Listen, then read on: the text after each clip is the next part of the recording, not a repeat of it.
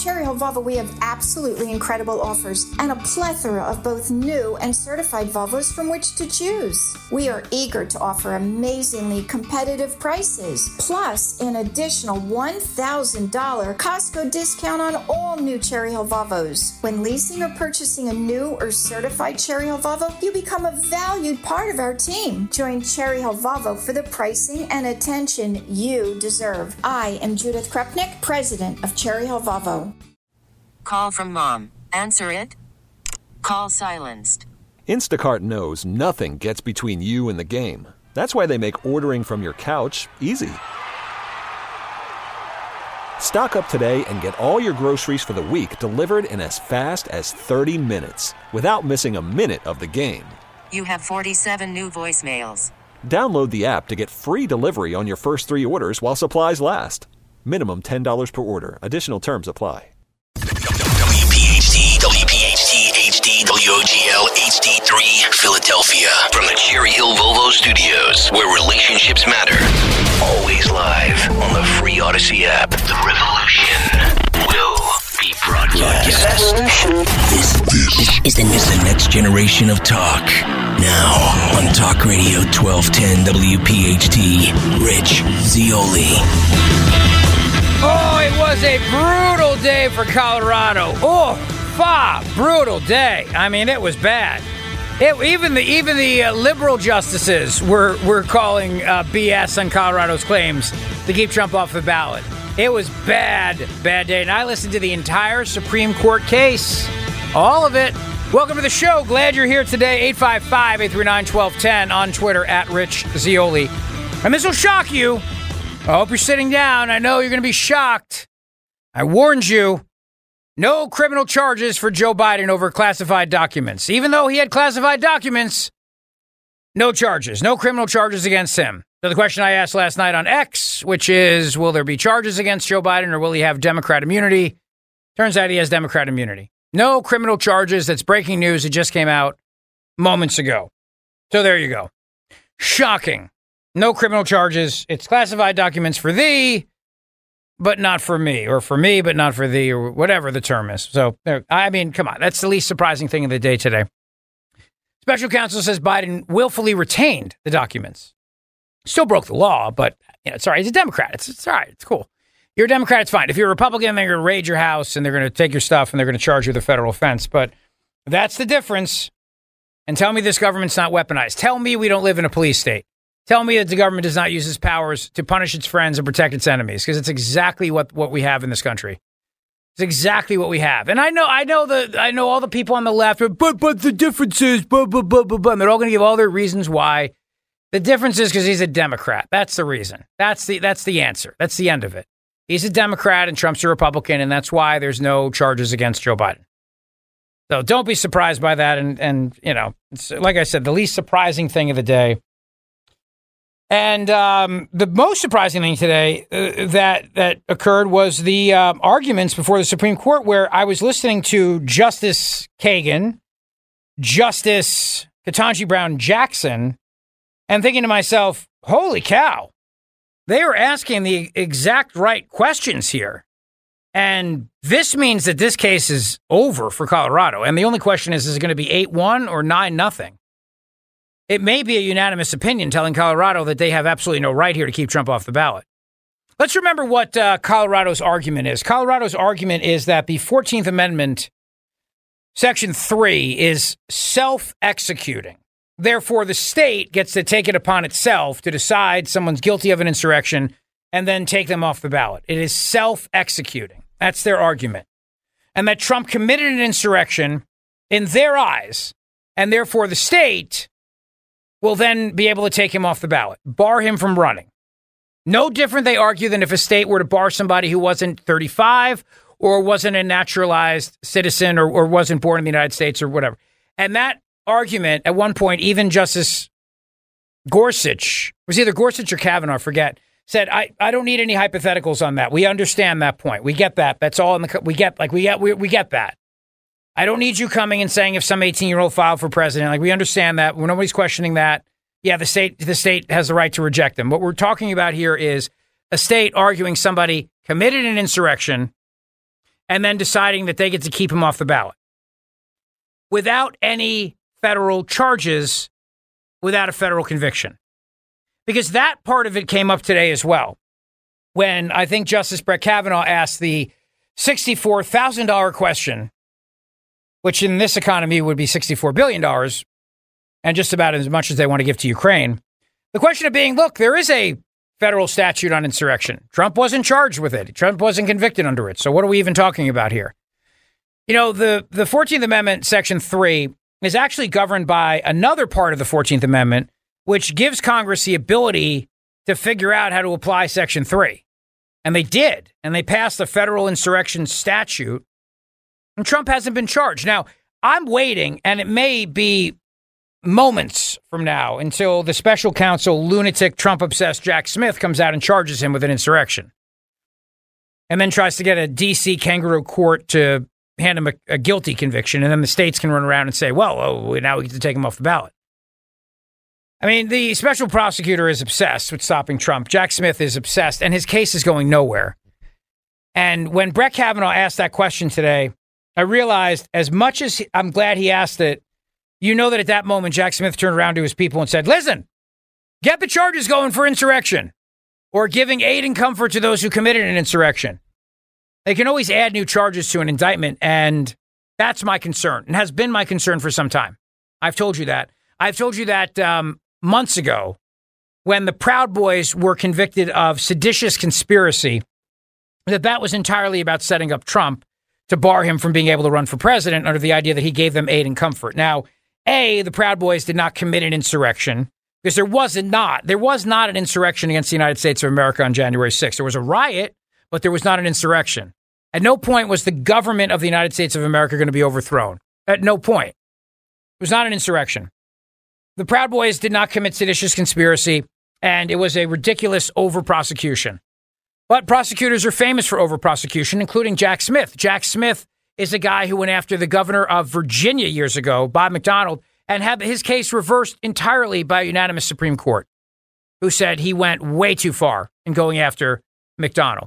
So the point is that this guy is hell bent on getting people, and he doesn't believe in any restraints. So there's nothing, nothing I doubt, nothing when it comes to this guy adding charges. But the big question before the court today there were several. Number one was what is an insurrection? How do you define it? Number two, does the 14th Amendment, Section 3 apply to presidents? And it was Justice Ketanji Brown Jackson who said, listen, if there's any ambiguity with that, don't we have to side, don't we have to err on the side of democracy here? You know, if there's any ambiguity, don't we have to go with that, with the idea that if we're not really sure what the 14th Amendment, Section 3 says, don't we have to go with that notion? And if not, then we got a real problem here. We got a real problem. And then the other question that the court was facing today was can one state decide for the rest of the country who they get to vote for and who becomes president? Because these these these uh, presidential elections can be very very close. And if they're very close like that, well, then that one state may decide. If that happens, then it's a real problem. Then they have decided for the rest of the country. And then the justices went back and forth with all kinds of other arguments too. What does this mean if one state decides a candidate can't be on the ballot, another state decides he can? Doesn't that become just a, a hodgepodge, a patchwork of confusion? And the the uh, the guy who was arguing the case on behalf of Colorado, I mean, he was a um, a smart guy, no no doubt about it. But he had a hard time coming back to that point by saying, well, the states have the authority to oversee the elections because they get to decide how their electors are chosen, but he really could not answer the fact that this could turn into a patchwork quilt. Some states have this candidate on the ballot, some states don't. Some states have, another candidate on the ballot, some states don't. And it'd be a mess for the system. And every justice, including the liberal justices, came back to that point. They really came back to that point. But let me begin with Ketanji Brown Jackson. And she agrees with Justice Kavanaugh's argument while she questioned Jason Murray, the attorney for Norma Anderson and Group they're the group of Colorado voters who sued to try to keep Trump off the ballot. Cut four. From rising again in the context of these sort of local elections as opposed to focusing on the presidency. Well, two points on that, Justice Jackson. First is that, as I discussed earlier, there isn't the same history of states regulating ballot access at this time. So ballot access rules to ex- restrict presidential candidates wouldn't have wouldn't have existed. They wouldn't have been raised one way or another. Right, but I'm not making a distinction between but, ballot access and no, uh, anything else. Understood. Yeah. But the more yeah. the more broad point I want to make is that what is very clear from the history is, is that the framers were concerned about charismatic rebels who might rise through the ranks up to and including the presidency of the United States. But then why didn't they put the word president in the very enumerated list? in section three. The thing that really is troubling to me is I totally understand your argument, but they were listing people that were barred, and president is not there. And so I guess that just makes me worry that maybe they weren't focusing on the president. And, for example, the fact that electors of vice president and president are there suggests that really what they thought was if we're worried about the charismatic person, we're going to bar insurrectionist electors, and therefore that person is never going to rise. This came up in the debates in Congress over Section 3, where uh, Reverdy Johnson said, Why haven't you included pre- uh, president and vice president in the language? And Senator Morrill responds, We have. Look at the language, any office under the United States. Yes, but doesn't that at least suggest ambiguity? And this sort of ties into Justice Kavanaugh's point. In other words, we had a, a person right there at the time saying what I'm saying. The, the language here doesn't seem to include president. Why is that? And so if there's an ambiguity, why would we construe it to, as Justice Kavanaugh pointed out, uh, uh, against democracy? Well, Reverdy Johnson came back and agreed Let's with that. Let's stop reading. it right there. That point that she makes, if there's an ambiguity, if we're not really sure if they meant to include presidents and vice presidents, if we're not sure there's any question on this, why would the, we then let that ambiguity go against democracy, meaning not allowing people to choose who they want to be president? Think about this now. This is, I mean, look, I'm not a fan of Ketanji Brown Jackson generally, but she's 100% correct. I mean, she's really, that, she's 100% spot on there. Her point is excellent. She makes the point of saying, listen, I'm really concerned here that the, why the word president is not there. You know, and I've I've explained this to you before. I've explained to you that that if you look at the text of the 14th Amendment, Section 3, it does not list president. It does not list vice president, but it lists electors to president, lists electors to vice president. It doesn't list president. So they knew the word, they knew how to spell. And she's very concerned about the fact that president is not in there. And she has a right to be concerned about that fact because I believe that it's not there because they didn't want the president to be included. The, the guy arguing on Colorado's behalf is going on about how, well, there was a debate, da, da, da, that went back and forth, and bada boom, bada bing. And she's going, I get it, I get it, I get all that. I get it. But if there's any ambiguity here, wouldn't we want to side on the democracy side of the of, of the of the uh, the level and not not the other side?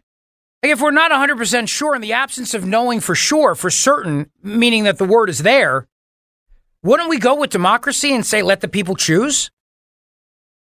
So see, this is, I mean, it, it's, it's a, it's an excellent point that she makes and she's right. And she's right about that fact. You can debate all day long whether or not they meant to include the president in the 14th Amendment, Section 3. It's my personal belief they did not because the word is not there. But that's an opinion. It's not a fact, it's an opinion. And she's correctly pointing that out.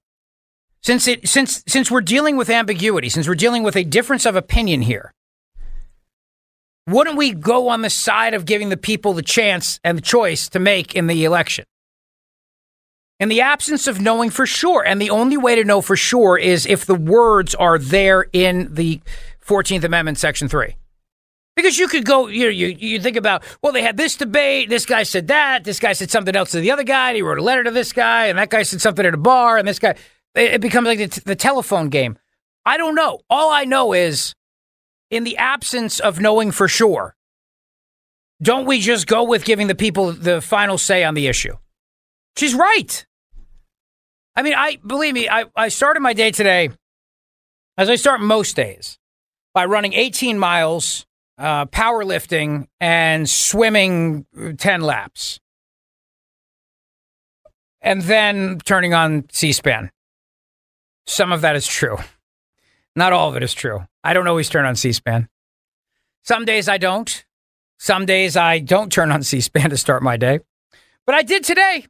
And I turned on right at 10 a.m. when the Supreme Court was beginning oral arguments on this. And I put my AirPods in and I proceeded to hang a chandelier and listen to the entire Supreme Court case. And I'm happy to report to you that while the chandelier is not yet, the wires are not connected, the chandelier is in place and the ceiling did not fall down. I'm also happy to report to you that even though the chandelier is not hot, as they say, because I didn't actually wire it yet, it's still in place. It has not fallen down yet. So I'm very happy and proud of myself. Felt very manly. I also took a bunch of light bulbs to the dump today. Old school fluorescent light bulbs to the dump. These are the things that make men feel like men. All right? And I went to Home Depot and I got an outlet switch cover and some contractor bags. All while listening to the United States Supreme Court argue this case. And I and then I took a bus. I took a bus today to Camden and got on the train and took the train into the city all while listening to this case because I have to I have an event tonight at the Union League and I don't want to drive home. So I didn't want to have my car here because I'm off tomorrow because tomorrow I'm dri- I'm going to AC. I'm speaking at the Atlantic County Republicans dinner. My buddy uh, Don Purdy, the county chairman, invited me to be a special speaker. They're honoring Congressman Jeff Van Drew tomorrow night. So I'll be off tomorrow and Mike Opelka will be in. So I don't leave my car in the city. I didn't want to, come back and get it tomorrow. I'll probably be carjacked by then anyway because I don't get me parking anymore here. So bottom line is that I listened to the entire oral arguments. And at one point, as I was hanging the chandelier, and I heard Ketanji Brown Jackson say this, I almost fell off the stool, the ladder thingy, which I did another point, but not for that reason. And I couldn't believe that it was Ketanji Brown Jackson making that point. And I said, Holy cow, Colorado is really, really screwed here. I mean, uh, they, they, they don't have a chance. And I went, This is great. I did not expect the three liberal justices to ask these kind of questions. And Kagan, Kagan did a great job. I mean, there were a, a couple of other clips of Kagan. Matt, I think uh, you're still working on getting, I think, at least one more, right? Kagan did a great job today. Believe me, I did not have on my Hellscape bingo card that I would be coming on the show today praising liberal Supreme Court justices. I did not think that. I, when I woke up today and I did my my my run and my powerlifting and I did all those things that I do every day to start the day and I didn't think I'd be coming on the air to begin by saying kudos to Ketanji Brown Jackson and Elena Kagan. And even Justice Sonia Sotomayor asked a really good question today, which we're also going to get the audio of that as well. So I'm telling you right now, Colorado, it's over. It's just a matter of whether or not you get the uh, the cranky justice to go along with this or not. The cranky justice to go along. Otherwise, it's going to be eight to one. Or if the cranky justice goes along, then it'll be nine nothing. And and and and either way, I think the court's going to come around and say what is very obvious here is that if a state can just decide this, then it would be a disaster for the system and that Congress has to adjudicate this matter, and Congress did. And they passed an insurrection statute. And that's what Justice Brett Kavanaugh points out. So that's the good news. The bad news, though, is that I know right now as we speak that that special counsel is working on adding more charges against Trump. I just know it. I know it in my bones. These people are never going to stop. They are terrified of him and they are not going to stop. They are trying so hard so hard to stop him. And the double standard of justice, I mean, right now, White House, you know, no charges against Biden for having classified documents, none. Mistakes when packing documents are common, they say. So no big whoop. You know, no big whoop. No charges against Biden. Even though Biden was vice president, not president, and had no right to have those documents, none whatsoever. Some of those documents he had as a senator. No ability to declassify them, nothing. Blatant violation of federal law. But like Hillary Clinton, no reasonable prosecutor would bring charges against this man. So we'll just go after Trump, who was president when he had the documents, and former president when he had them in his possession, and had the ability to declassify them before he left the White House, which he claims he did. But for him, we'll pursue criminal charges. Against Joe Biden, we won't. But here is Justice Brett Kavanaugh on that point that I mentioned. Take a listen. He had the opportunity to call witnesses remotely. He didn't use all of his time at trial. There was ample process here, and this is how ballot access determinations in election cases are, are decided all the time. Okay. Uh, second question Some of the rhetoric of your position, I don't think it is your position, but some of the rhetoric of your position seems to suggest unless the states can do this, no one can prevent insurrectionists from holding federal office.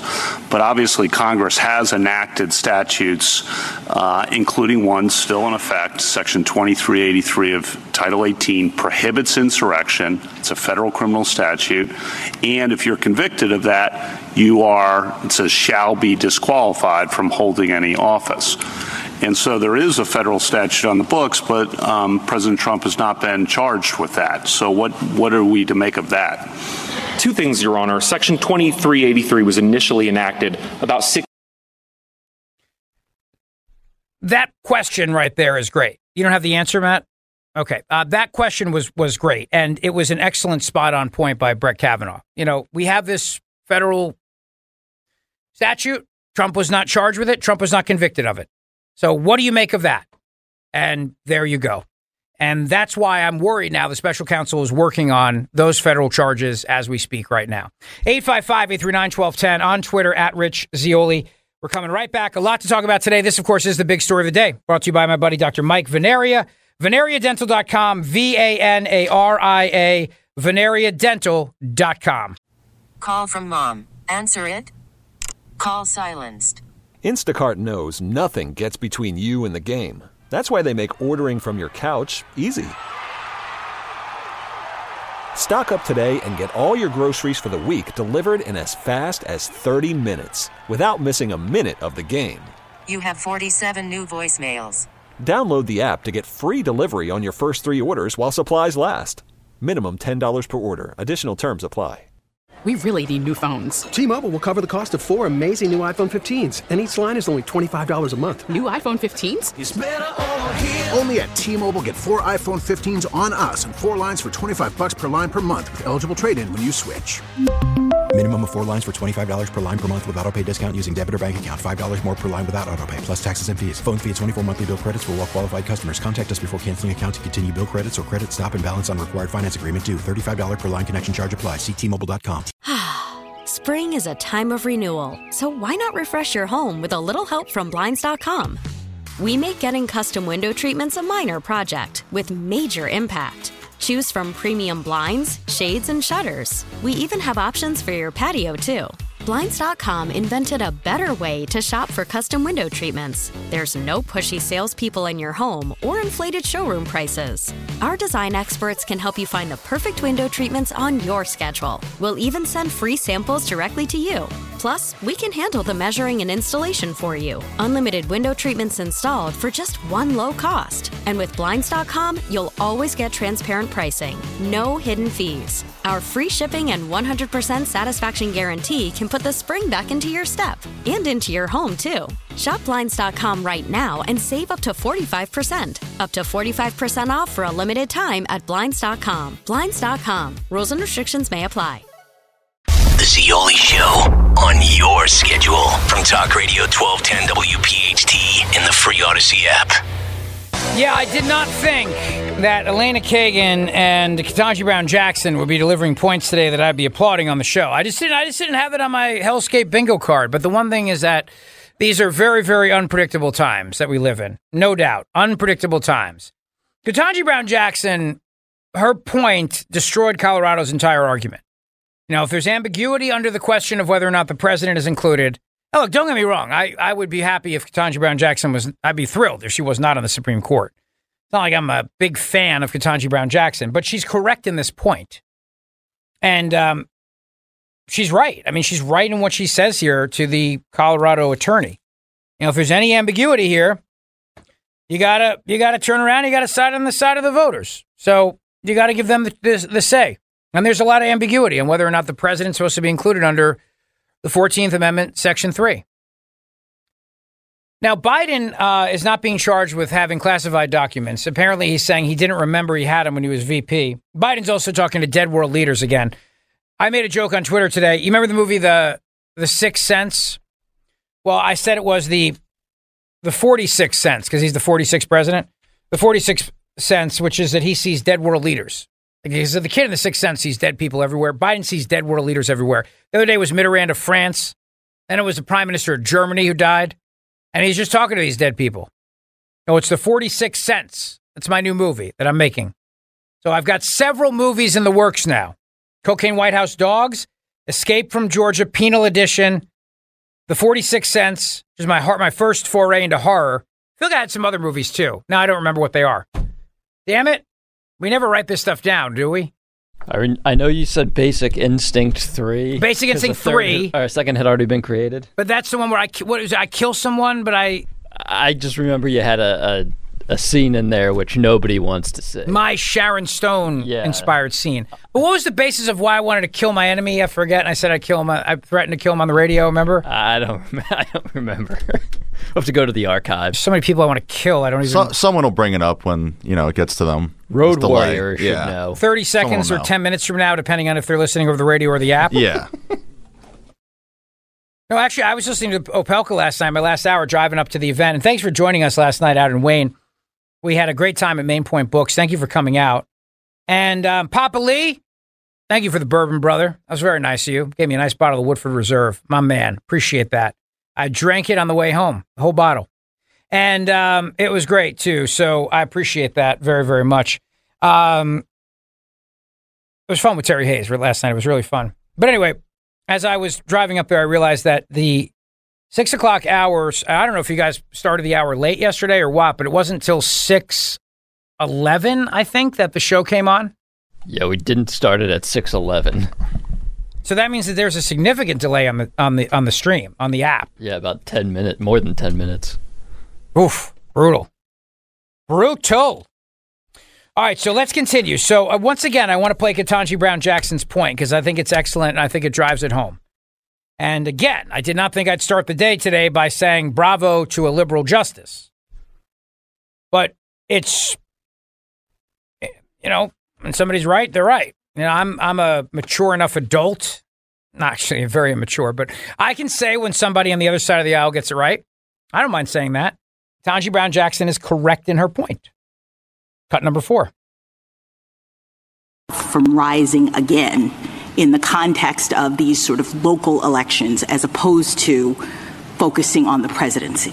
Well, Two points on that, Justice Jackson. First is that, as I discussed earlier, there isn't the same history of states regulating ballot access at this time. So ballot access rules to ex- restrict presidential candidates wouldn't have wouldn't have existed. They wouldn't have been raised one way or another. Right, but I'm not making a distinction between ballot access and anything else. Yeah. Understood. But the more the more broad point I want to make is that what is very clear from the history is is that the framers were concerned about charismatic rebels who might rise through the ranks up to and including the presidency of the United States. But then why didn't they put the word president in the very enumerated list in section three?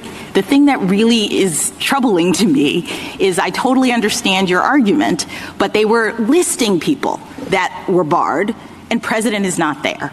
And so I guess that just makes me worry that maybe they weren't focusing on the president. And, for example, the fact that electors of vice president and president are there suggests that really what they thought was if we're worried about the charismatic person, we're going to bar insurrectionist electors, and therefore that person is never going to rise. This came up in the debates in Congress over Section 3, where uh, Reverdy Johnson said, Why haven't you included pre- uh, president and vice president in the language? And Senator Morrill responds, We have. Look at the language, any office under the United States. Yes, And- but doesn't that at least suggest ambiguity? And this sort of ties into Justice Kavanaugh's point. In other words, we had a, a person right there at the time saying what I'm saying. The, the language here doesn't seem to include president. Why is that? And so if there's an ambiguity, why would we construe it to, as Justice Kavanaugh pointed out, uh, uh, against democracy? Well, Reverdy Johnson came back and agreed with that reading. Any office is clear. The Constitution says about 20 times. No, that I don't. I'm not going to that. So let me let me let me just say, you. So your point is that it's that there's no ambiguity it, with, with with having a list and not having president in it, with having a history that suggests that they were really focused on local concerns in the South. She's right. I mean, it's there's big ambiguity there. And my because am, what does ambiguity mean? What's the real definition of it? Right? It's when it's when you just you just don't know for sure. the basis of opinion versus fact is you just don't know for sure. If the word president was there written into the amendment, we'd know for sure. In the absence of that, it's an opinion. It's and, and, and opinions are by by virtue of that ambiguous. So, in my opinion, is they did not mean to include president because they didn't put it in. And he's talking about some other guy who argued that it, we did mean to include it because president's an officer of the United States. But that's her point. Somebody else raised the question. So obviously there's ambiguity. And in the absence of that, in the absence of knowing for sure, you got to go with the people. You got to let the people decide. It's exactly right. I also did not think that I would be saying that Elena Kagan got it right today either. But again, days are full of surprises. I life is completely unpredictable. It really is. Here's uh, Justice Elena Kagan Cut five. There has to be some process for determining those questions. And then the question becomes Does anything in the 14th Amendment say that only Congress can create that process? And, and Section 5 very clearly is not an exclusive provision. It says Congress shall have power. But maybe and, put m- most boldly, I think that the question that you have to confront is why a single state should decide who gets to be president of the United States. In other words, you know, this question of whether a former president is disqualified for insurrection uh, to be president. Why should one state get to decide? Why why one state should get to decide who can be president? And that's and that's and that's the point. And the, and the guy can't answer that. There's no there's no answer to that point. There's no follow up answer to that. And that is that is the issue right there. Here's Chief Justice uh, John Roberts discussing Colorado's argument, cut number three. The whole point of the 14th Amendment was to restrict state power, right? States uh, shall not abridge privileges immunity. They won't deprive people of property without due process. Um, uh, they won't deny uh, equal protection. And on the other hand, it augmented federal power under Section 5. Congress has the power to enforce it. So wouldn't that be the last place that you'd look for authorization for the states, including Confederate states, uh, to enforce implicitly authorized to enforce the presidential election process? That that seems to be a position that is at uh, at war with the whole thrust of the Fourteenth Amendment and very ahistorical. No, Your Honor. First, we would locate the state's authority to run presidential elections not in the 14th Amendment, but in Article 2.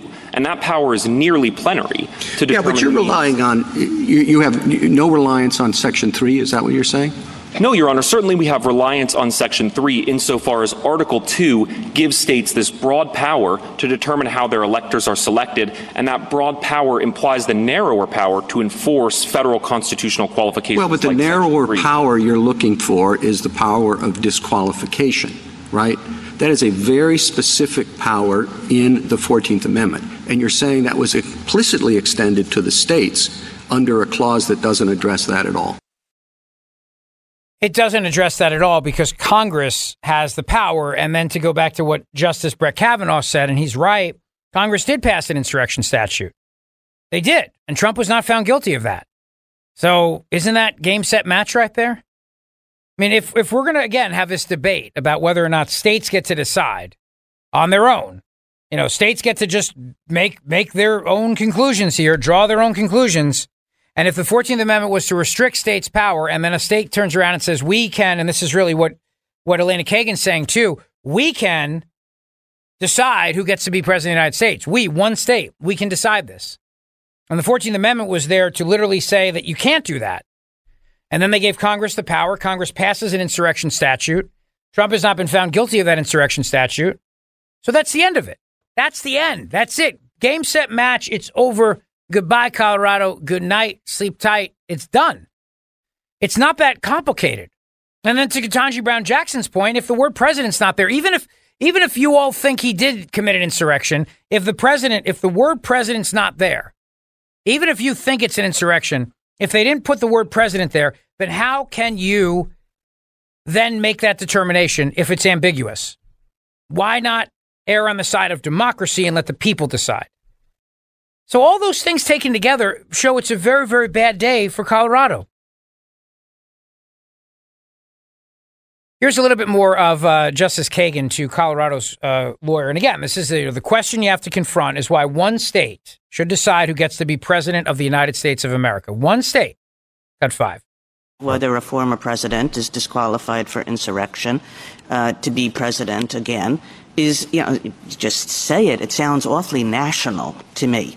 Um, so whatever means there are to enforce it would suggest that they have to be federal national means. Why does, uh, you know, if you weren't from Colorado and you were from Wisconsin or you were from Michigan, and it really, you know, what the Michigan Secretary of State did is going to make the difference between, you know, whether candidate A is elected or candidate B is elected. I mean, that seems quite extraordinary, doesn't it? No, Your Honor, because ultimately it's this court that's going to decide that question of federal constitutional eligibility and settle the issue for the nation. And, and certainly it's not unusual that questions of national importance come up. Well, I suppose this state. court would be saying something along the lines of that a state has the power to do it. But I guess I was I was asking you to go a little bit further and saying why should that be the right rule?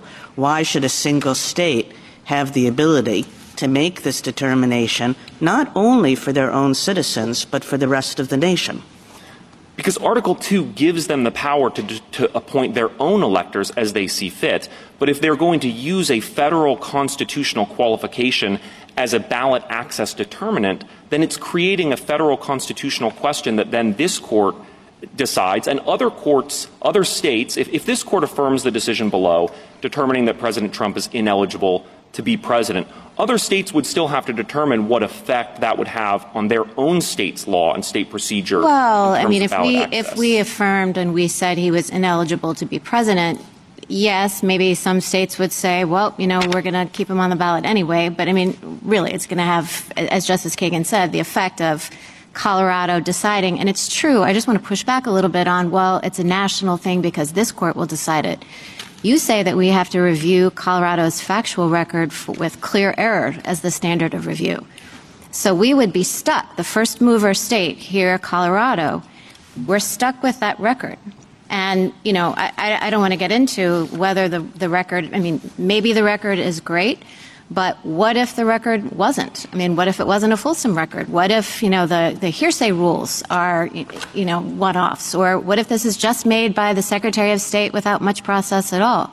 How do we review those factual findings? Why should clear error review apply? And doesn't that just kind of buckle back into this point that Justice Kagan was making, you know, that we made with Mr. Mitchell too, that it just doesn't seem like a state call? Three points, Your Honor. The first is that ordinarily, of course, this court reviews factual findings for clear error, but President Trump made the point in, in his reply brief that sometimes on constitutional questions that require a uniform resolution, this court can do more, something more like a Bose Corp style independent review of the factual record. And we would have no objection to that, given that the record here, really, the facts that are disputed here are incredibly narrow. The essence of our case is President Trump's own statements that he made in public view for all to see. But then that's saying that in this context, which is very high stakes, if we review the facts essentially de novo, you want us all to just watch the video of the ellipse and then make a decision without any deference to or guidance from lower court fact finding? That's unusual.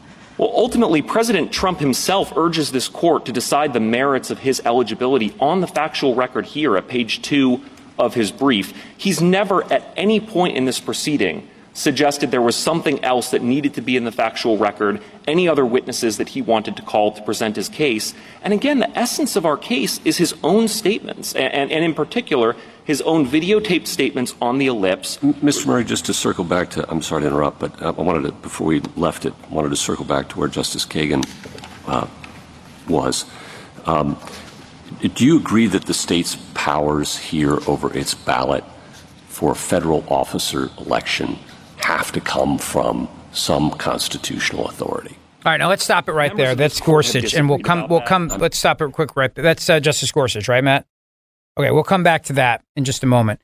That exchange, though, which is interesting. All right, so the idea then is Colorado has decided on its own, and Colorado made this, had this trial, gave Trump due process, and then Colorado decided, and that the Supreme Court doesn't have the ability to turn around and say Colorado was wrong. But that's what Justice Barrett is saying, and really what the other justices are saying is saying it doesn't like we don't have to come back and say Colorado's wrong on their facts. We don't have to get into whether Colorado made the wrong call. We just have to determine whether or not Colorado has the right to make that call for the rest of the country. And we don't have to get into whether or not Trump actually committed an insurrection or not. That's not what our job is. Our job is to question whether or not Colorado may have got may have may have nailed it in terms of determining that Trump made an got an insurrection. But is that how the Constitution is supposed to work? That a state then has a trial and then holds a finds a, a finding of guilt, and then that finding then affects the entire country. And the answer to that is no, because it's it's madness to think that a state can do that and just on their own with that power be able to make that determination. It's it's you don't have to get into the nitty gritty of, of how Colorado held the trial or any of the, the details of that. You just have to look at the question of whether or not Colorado can have a trial and determine Trump's guilty of insurrection, but does that matter? Or is it just a feel good thing? Because even if they made that determination, they lack the authority to make that determination. They lack the ability then to apply that to the rest of the country. And the answer to that is very obvious. They don't have the authority to do that, and they lack that authority for the rest of the country. And that's really the point that Justice Kavanaugh was making. You know, we have a federal insurrection statute. It's there. Why? But Trump was not charged with that. Trump was not found guilty of that. So why are we talking about what happened in a state court? It's a, it's it's it's a really important point. I can't stress that enough. 855-839-1210. Listen, McCausland Lock Service, they are great people and they are dedicated to helping you with all of your needs and they're huge supporters of our Travis Manion Foundation Radiothon. Proud once again as a family-owned business for over 100 years, Tom Chrissy and the entire team understand how important it is to support a great cause like the Travis Manion Foundation. So if you've lost your car keys or your key fob is broken, you've got to call McCausland Lock Service. They're the experts you need to repair, replace, reprogram original factory remotes, transponder keys, chip keys, and more. In addition to major makes, they also help you with various BMW, Mercedes, Volkswagen, and Audi vehicles. And they can help you while you wait. And the best part is they charge up to 50% below what you'd pay at a dealer. They are a full service locksmith and they are available for whatever you need. And they are dedicated to delivering superior customer service. Call McCausland Lock Service today at 610 430 1500. 610 430 1500. Ask to talk to Tom or Chrissy about how they can help you. That's 610 430 1500 or visit them. They're conveniently located on Route 420 in Prospect Park, PA. McCausland Lock Service. Thanks for listening to the Zeoli Show podcast from Talk Radio 1210 WPHT and the Odyssey app. All right, we got a great guest coming up in just a few moments. And that is uh, Zach Smith, legal fellow at the Heritage's uh, Edwin R. Meese Center. Look, I, you know, I love this stuff. I'm a, I'm a total constitutional nerd, so I love the Supreme Court stuff. I love the Supreme Court arguments. I told you that I used to drive around in high school listening to May It Please the Court oral arguments of the 10 most contentious cases before the court when they, you know, had audio recordings anyway. Like there's no audio recording of Dred Scott, for example. They just didn't have audio recordings back then. But, um, you know, chicks dug it. High school chicks dig it. Cheerleaders in particular. what? I, I'd like to think that you like lost a girl and then you like Mhm. stood outside her house, the boombox, and say like and say anything, and you, you just playing one of those tapes. Play Texas v. Johnson. Just blasting it, whether flag burning's constitutional or not. In your briefs, not briefs like underwear, but in your amicus briefs, light the heat. In your briefs, I am complete. I give you cert. Invite me up. Such a nerd. Uh, so anyway, I, I, but I'm thrilled. I'm just thrilled with the arguments today. I really am. I'm, I'm happy. I, again, I did not think I'd, I'd come on the air today saying that I'm, I'm uh, really happy with the questions that were asked by Ketanji Brown Jackson and Elena Kagan. But um, every day's a surprise in this day and age, and I think it's going to be a eight-one or or unanimous opinion. Uh, Sotomayor is a little tricky because she's cranky, but Colorado's going to lose, and Trump is going to be on the ballot, and that's the end of it. And that I can guarantee you. I can guarantee you that. But we'll talk more about this coming up straight ahead. Don't go away. We got a big show for you today, so I would stay right there if I were you. Rich Zeoli, weekday afternoons, 3 to 7. Talk Radio 1210, WPHT, and on the free Odyssey app. WPHT, WPHT, HD, WOGL, HD3, Philadelphia. From the Cherry Hill Volvo Studios, where relationships matter. Always live on the free Odyssey app. The revolution will be broadcast. This, this is the, is the next generation of talk. Now on Talk Radio 1210 WPHT, Rich Zeoli. Well, the special counsel has concluded that Joe Biden has lost it. I kid you not. I kid you not. Welcome back to the show. Glad you're here today. 855 839 1210 on Twitter at Rich Zeoli. In saying that they are not going to charge Joe Biden for having classified documents, they render the following.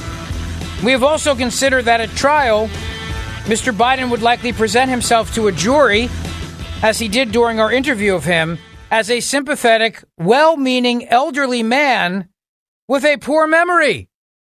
I kid you not. That is actually from the special counsel's report. You can't make this up. Today feels like a strange day. Supreme Court justices on the left are saying things that I agree with, and the special counsel just confirmed for the country that Biden has lost it. Reminds me of that scene in Miracle on 34th Street when they determine that he is Santa Claus because the United States Postal Service delivers all the mail. And the judge says, hey, it's good enough for the U.S. government, it's good enough for me. Special counsel just confirmed what we all know. Biden's lost it. Unbelievable. 855 839 1210. But two standards of justice, of course. Biden not charged, Trump charged. Democrat privilege. Here to talk about the Supreme Court case today, all of this, Zach Smith joins me, legal fellow and manager of the Supreme Court and Appellate Advocacy Program in the Heritage Heritage Foundation's Edwin R. Meese Center. Zach, thanks for coming uh, coming back on the show. I appreciate it. No, of course. Thanks for having me on. Always uh, great to chat with you. Before I get into the Supreme Court stuff, any thoughts on the special counsel's conclusion on Biden and the classified documents?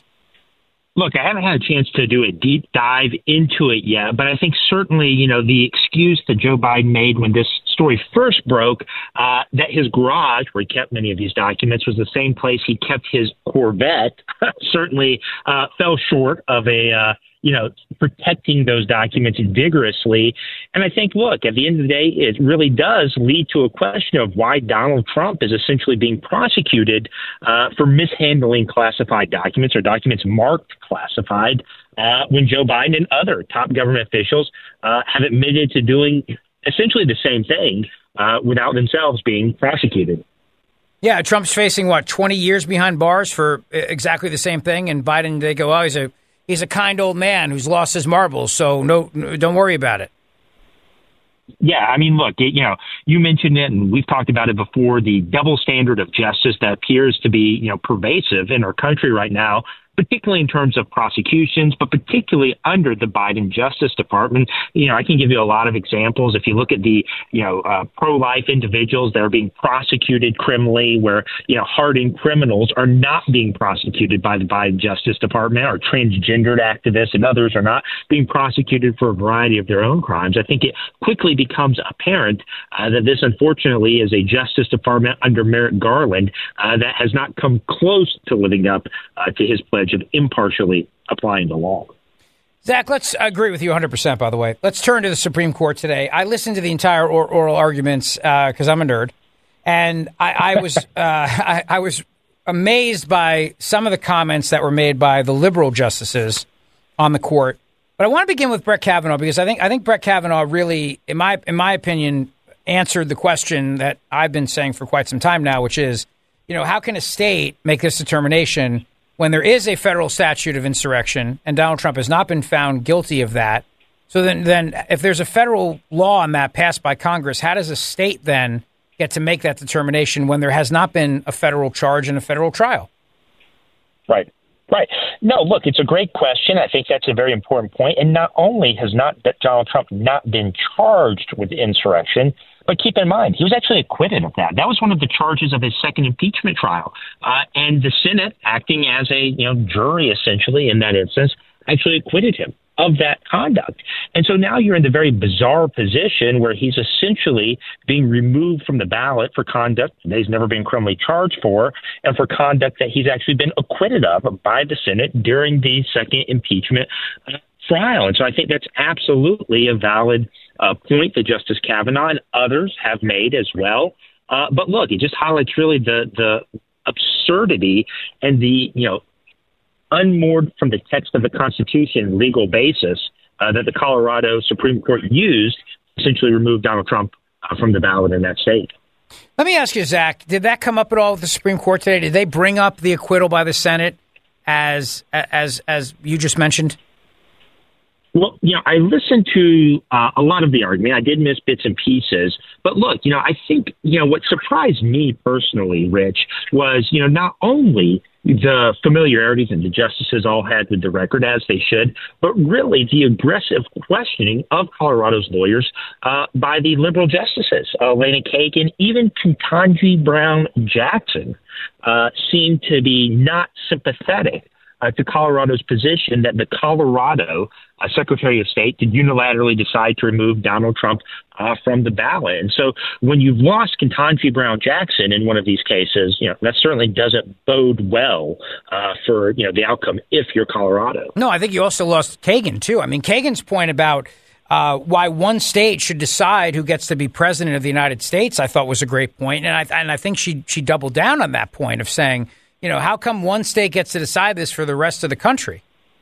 Well, and I think it's even more than that in some ways, Rich. This really didn't get teased out at the argument too much. But, you know, if you take the logic of the Colorado Supreme Court's uh, decision to its logical conclusion, you end up with results like what happened in Maine, where the Maine Secretary of State unilaterally decided to remove Donald Trump from the ballot. There was no court decision in that case. The Maine Secretary of State just said, I'm going to do it. And what's really troubling is that under the logic of the Colorado Supreme Court, not only uh, could a Secretary of State, a statewide official, do that, really any local elected official could try to do that as well. And I think that would obviously lead to absurd results. It would lead to very bad results uh, for us as a country. And you know, I think it's something that all of us uh, should be concerned about. Yeah, I agree. Now, the other point, too, and, and Zach, I'm grateful that I have you here today, is the question of the ambiguity of Section 3 of the 14th Amendment. So, again, to go back to Ketanji Brown Jackson, who said, you know, if there's ambiguity here, don't you have to, don't you got to go on the side of democracy? Yeah, absolutely.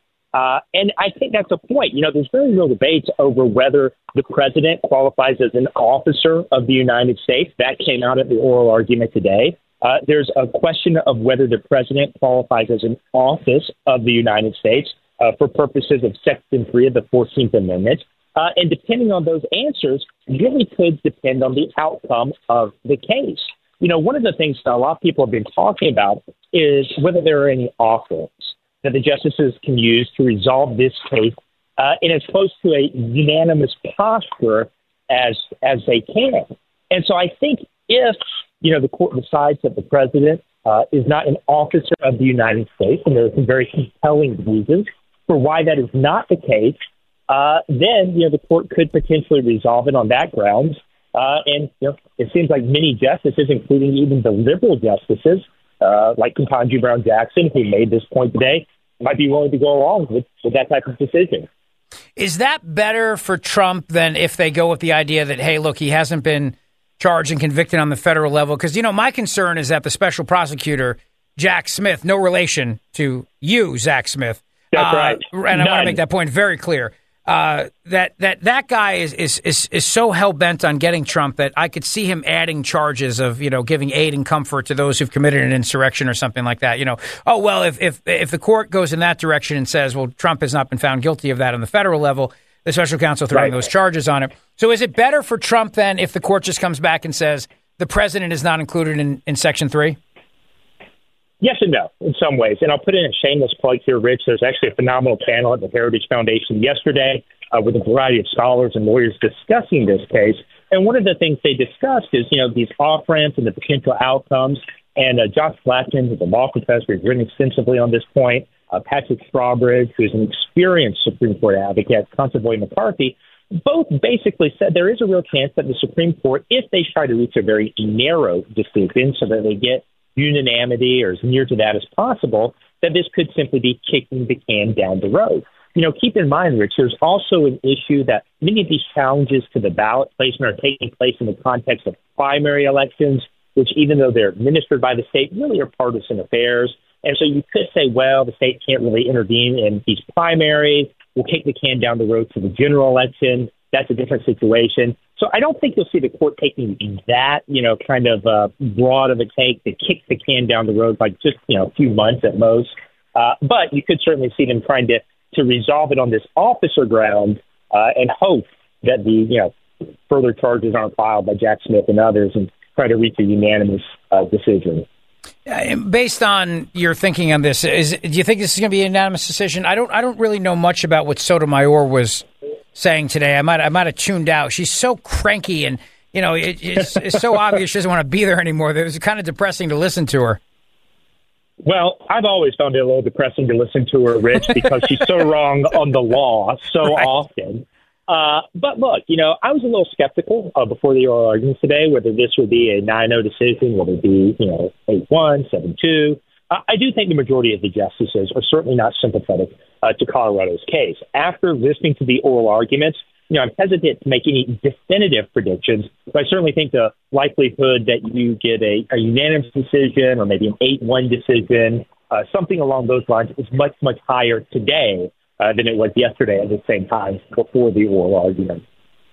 I agree with you, Zach. I, and the last question I have for you before I let you go is is the, the, this idea now. If the court comes back and says to Colorado, you know, go go, scratch here, you you can't do this.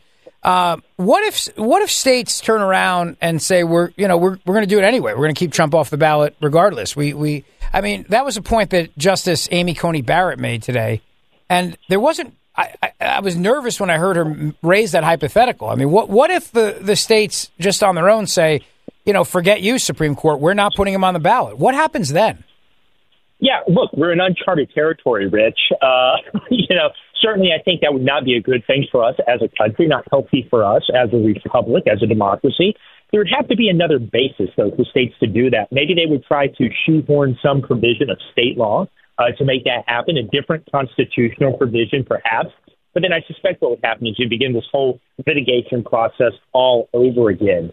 You know, don't forget, this is also taking place against the backdrop of the uh, D.C. Circuit's decision that Donald Trump did not have immunity from pres- uh, prosecution for actions he took while uh, president, uh, which itself is very problematic in a lot of ways. So we'll just have to wait and see uh, what the courts do. All right, Zach, I appreciate it, my friend. Zach Smith, Heritage Foundation. Thanks for joining me today. I appreciate it. Of course. Thanks for having me on. Take you care. Bet. And don't go to break, Henry, just yet. I don't know if you were going to do break. Were you going to go to break? Henry? Henry? Not necessarily, no. Sorry. I was listening to Biden speaking right now. I was seeing if he was sending anything. Oh, oh, oh, you're monitoring that? Thank yeah. you. Okay, great. Uh, oh, he's, yeah, can we pot it up real quick? Can we jump into that? A five hour in person interview over the two days of October the 9th, 8th, and 9th last year, even though Israel had just been attacked by Hamas on the 7th. I was in the middle of handling an international crisis, but I was especially pleased to see the special counsel make clear the stark differences between this case and Donald Trump. As the special counsel wrote, and I quote, several material distinctions between Mr. Trump's case and Mr. Biden's are clear. And by the way, this is a Republican counsel. Most notably, after given multiple chances, this is the continuation of the quote, he returned classified documents and avoided to avoid and avoided prosecution. Mr. Trump allegedly did the opposite. This is the continuing quote. According to the indictment, he has not only refused to return documents for many months, he also obstructed justice by enlisting others to destroy evidence and then lie about it. In contrast, Mr. Biden turned in classified documents to the National Archives, the Department of Justice, consented to a search of multiple locations, including his homes, and sat for a voluntary interview, and in other ways cooperated with the investigation. That's the distinction, among others.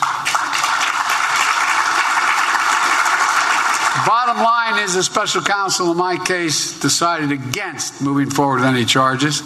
And this matter is now closed. Because Joe Biden's a Democrat, it's Democrat privilege.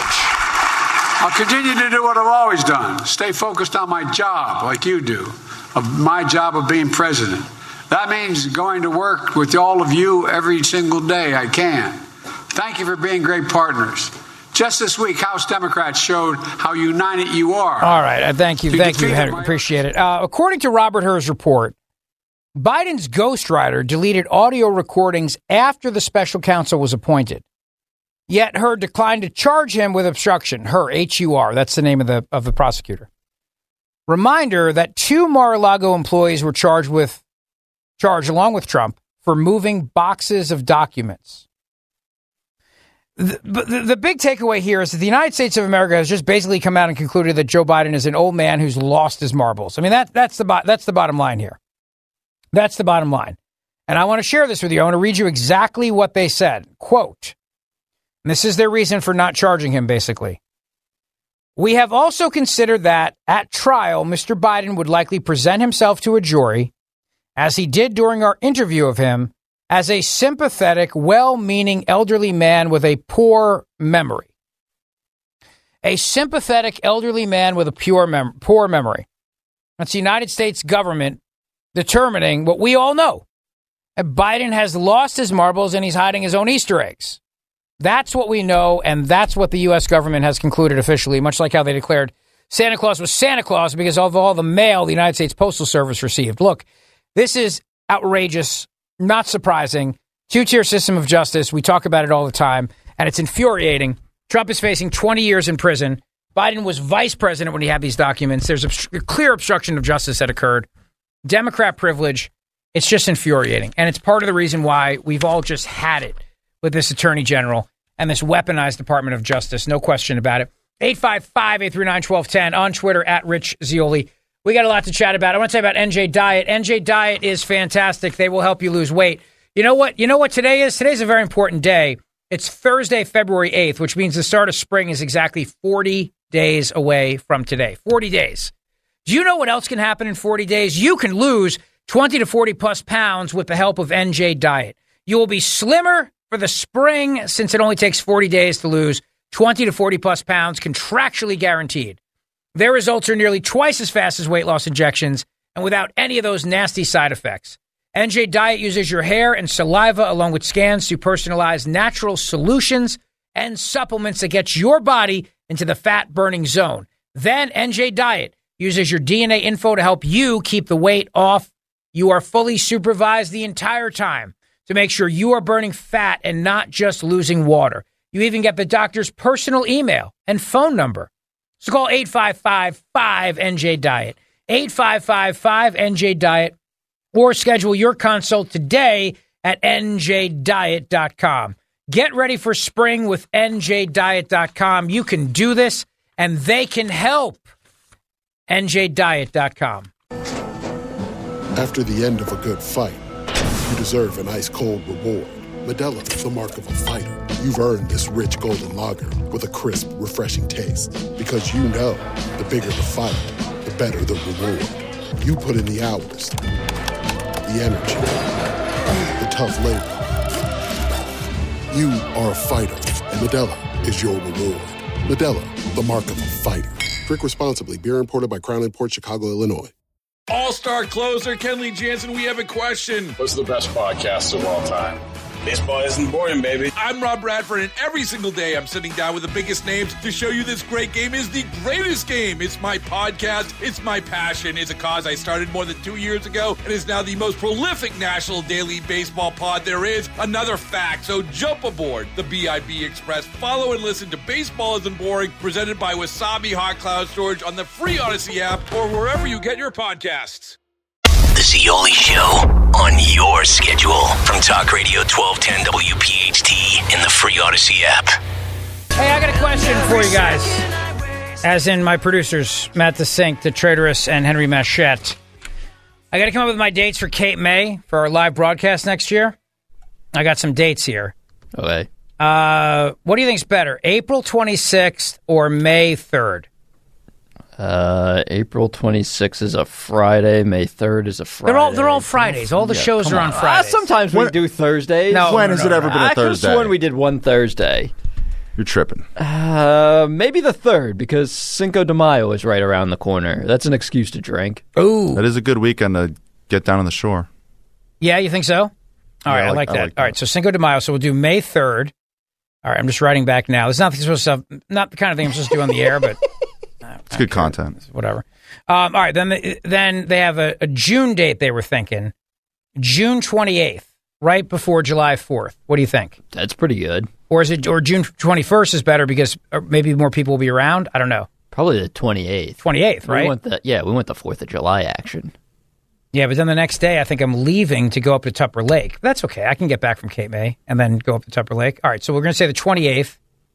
All right. Then they were thinking uh, September, September 6th, right after Labor Day, October 11th, and then on November 8th, which is, uh, or November 15th, they have the Marlin and Tuna Club banquet.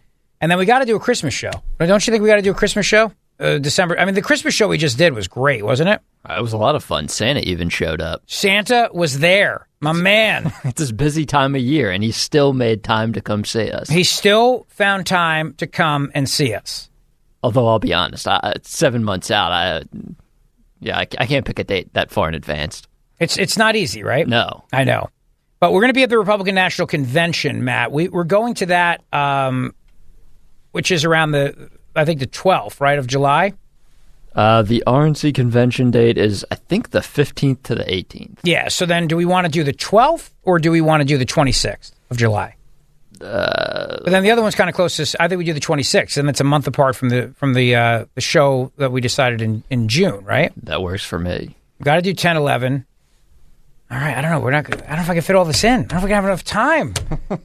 I don't know if we're gonna have enough time. Uh, Chris is in Malvern. He wanted to weigh in on uh, the uh, elderly old man with a bad memory. Chris, how are you, sir?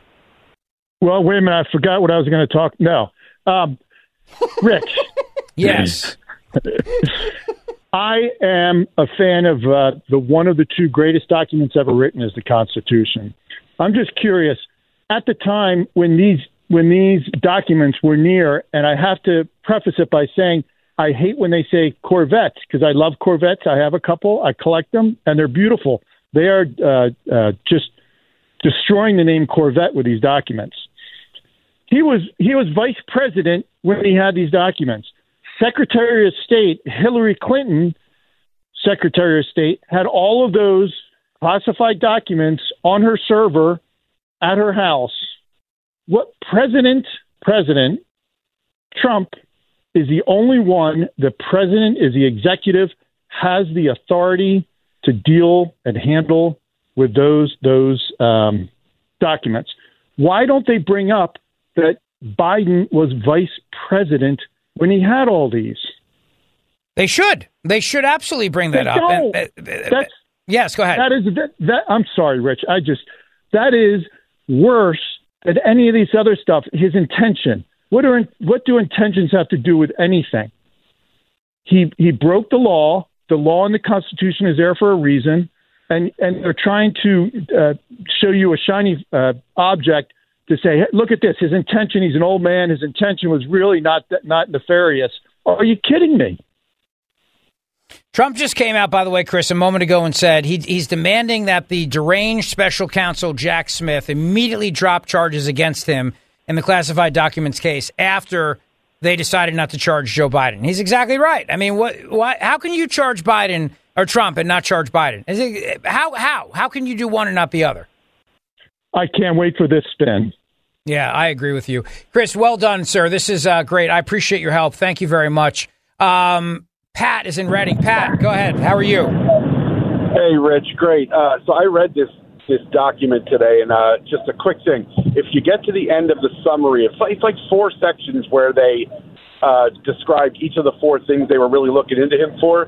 There's a little summary at the, each of every section, and it's it's just it's amazing. It seems like a first year law student wrote it. Like, yes, everything that we talked about in this section, he did it, and he did it willfully. But you know, you know, a jury would probably not find him guilty. It's not their job to wonder if a jury's going to find him guilty or not. It's their job to look at the evidence and and everything they said there should be charges for. the other thing about the uh, person, his ghostwriter who destroyed the tapes, it specifically says they requested the tapes, he destroyed them, and then the FBI came to him and they had to take his computer and they found most of the information on there. What? How is that different?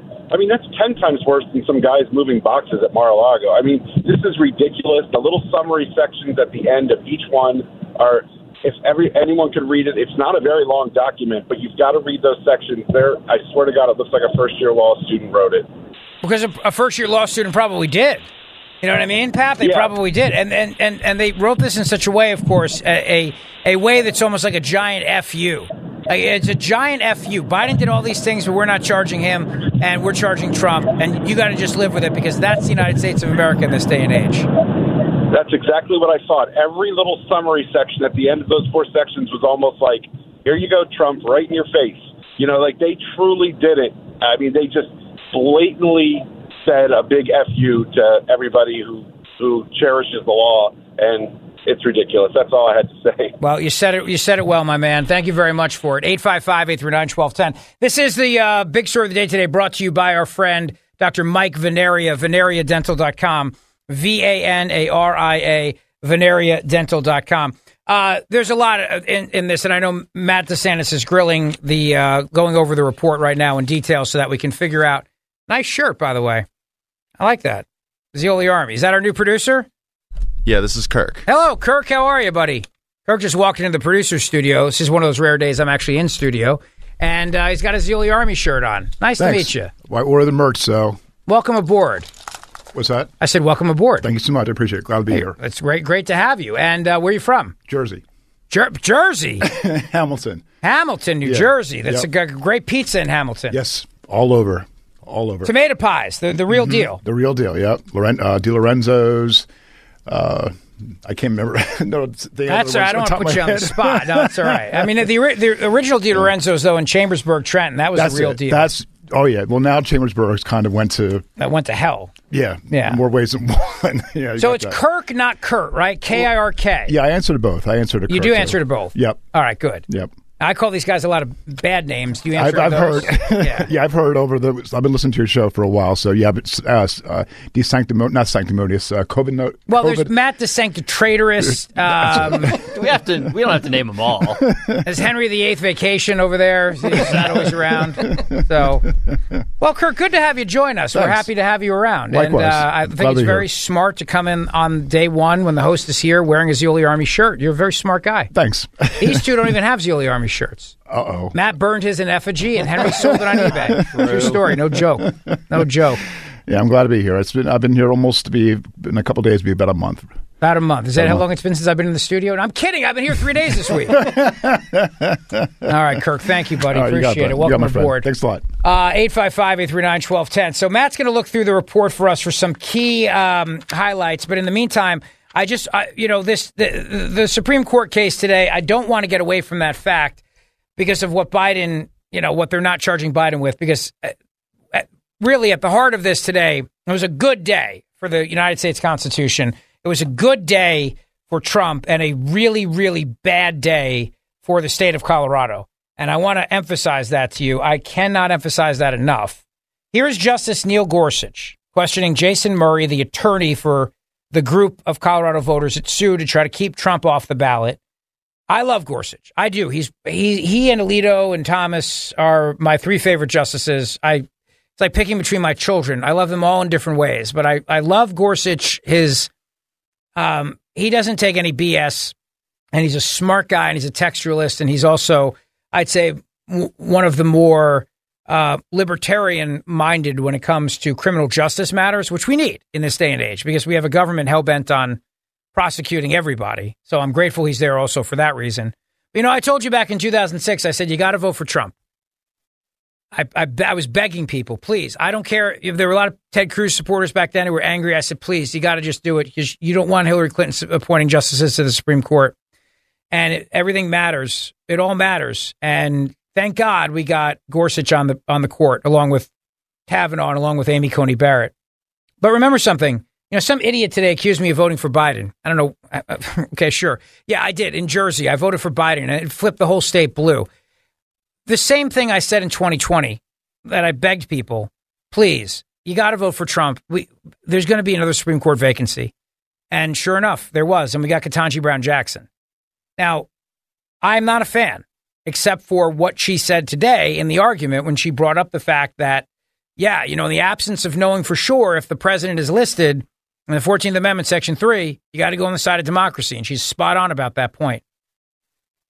But my three favorites are still Alito, uh, Thomas, and uh, and Gorsuch. They're my three faves. Anyway, uh, here's Gorsuch, cut one. It, it operates. You say that there's no no legislation necessary.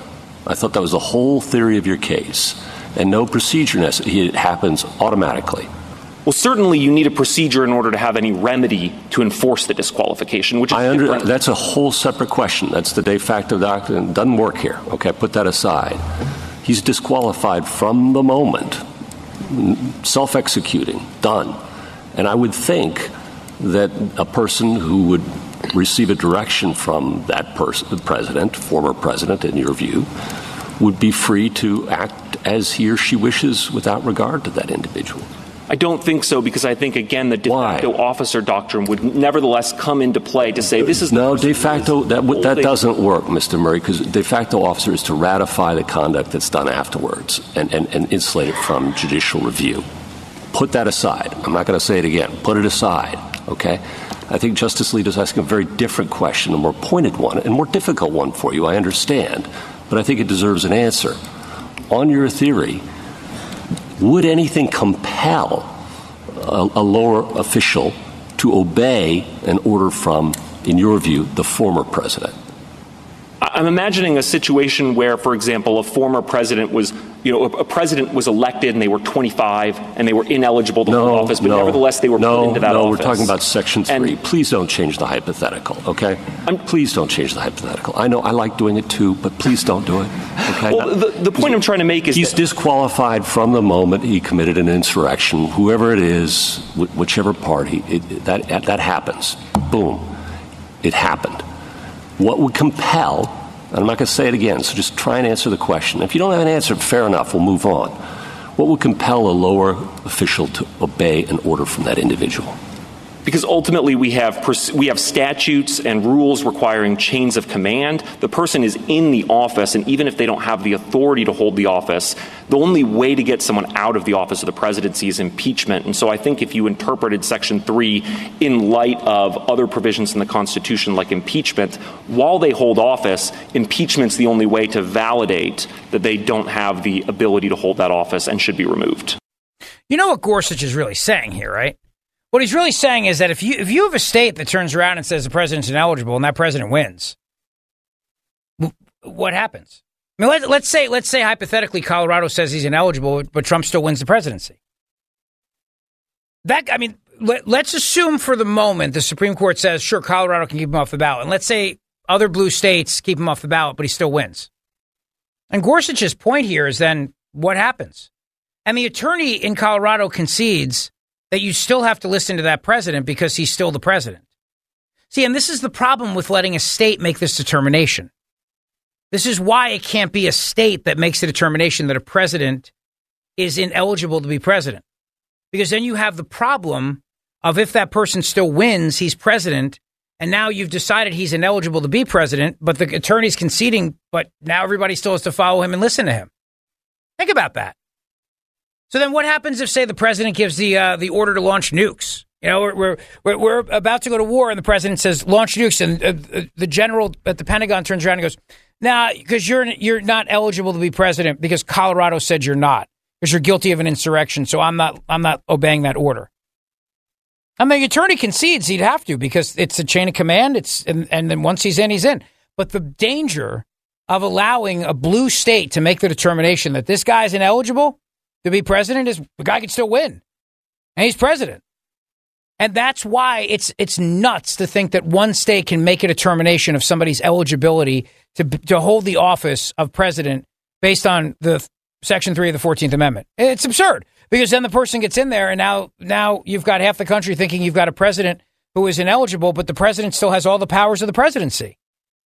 So obviously, you cannot allow that system to occur because what will it lead to? I mean, it could, it, it, worst case, it could lead to a, a potential secession of, of states from the union, where they turn around and say, "Well, we don't believe that that person in Washington is really the president." So we're going to have our own our own president. I mean, it, it'd be chaos and madness. But the attorney concedes, nope, he's still president, regardless of the fact. And you know that that point by Gorsuch, it's a subtle point, but it's important to note. All these blue states could block Trump from the ballot. Trump could still win. You know, as long as the seven states that matter don't block him, Pennsylvania and North Carolina and Arizona and and Ohio, Nevada. I mean, as long as those states don't block him, Trump could still win. You know, if California blocks Trump or Hawaii blocks Trump, or I mean, is it does it matter that much? Constitutionally, it does. But in terms of winning, probably not. Like if New Jersey blocks Trump, who cares? He's not going to win New Jersey. I really don't think it's it's even worth the fight. Focus on the seven states you need, and you win.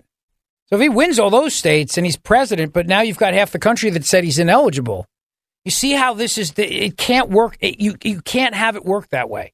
This is exactly what happened that led it to the Civil War, where you turned around and you had states saying that guy Lincoln, we don't recognize him as president. We don't recognize him as president, and we're leaving the union. So uh, it, you, it, it's madness and absurdity to think that one state can make that determination, or several states can. You have to have a process. There has to be a process. You don't just get to go. This is the point about self executing. Well, he committed an insurrection because we said he did, and therefore he's ineligible. We've decided. Boom, that's the end of it. It would be utter chaos. And by the way, Democrats, if Republicans did that to you, you'd say exactly what I'm saying. If red states turned around and said Biden's guilty of an insurrection, self evident because he's allowed the border to be wide open, wide open, and then and then they took him off the ballot. And there was no actual process for that because they just said it's obvious, it's self evident. And then your guy lost because maybe Pennsylvania decided to keep him off the ballot because Pennsylvania, the, the, the Republican legislature or the governor, whatever, kept him off the ballot. Who knows? You'd be screaming to high heaven. They don't have the right. There was no process, blah, blah, blah. That's why all these people arguing, well, it was an insurrection. Well, how do you know? Because I saw it. it, it that's not how we do things. We don't just go, oh, I saw it on, I saw it on TV. Therefore it happened. Therefore it is. And therefore it's self executing. That would be madness. Madness for the Republic. And that's Gorsuch's point right there. Uh, no question about it. All right, 855 839 1210 on Twitter at Rich Zeoli. Irwin is in Burlington. Irwin, how are you? Hi. Um, you know, the judge, J. Michael Luttig, uh, disagrees with you uh, completely, Rich, but, uh, but I digress. The reason Who- who- Trump what, is what, being what judge are you talking about? J. Michael Luttig, the revered conservative judge, Okay, well, I don't remember him being a Supreme. I don't remember him being a Supreme Court justice who uh, argued today. Okay, so. okay. Well, you know he's a conservative judge. Everybody sure always likes. uh, But listen, every um, everybody's entitled to their opinion. I'm talking about what the the conservative judges on the Supreme Court and even the liberal ones said today. Okay, but I digress. Um, the reason Trump is being charged for the um, holding on to the classified documents and Biden is not because Trump obstructed time and time again, and you know it, Rich. He obstructed, and that's the Obstructed difference. how? Oh, he wouldn't give him up. You know it. What, what do you mean he wouldn't give him up? Wouldn't give him up. Give him up to who? After the raid, before the raid, they, he wouldn't give him up, and they kept finding more, and then that's the reason. And you know it, Rich. What do you mean he? Uh, stop with the you know it. What do you mean he wouldn't give him up? Wouldn't you wouldn't give him back? Give him back to who? The, those who were trying to get him back from him. Who?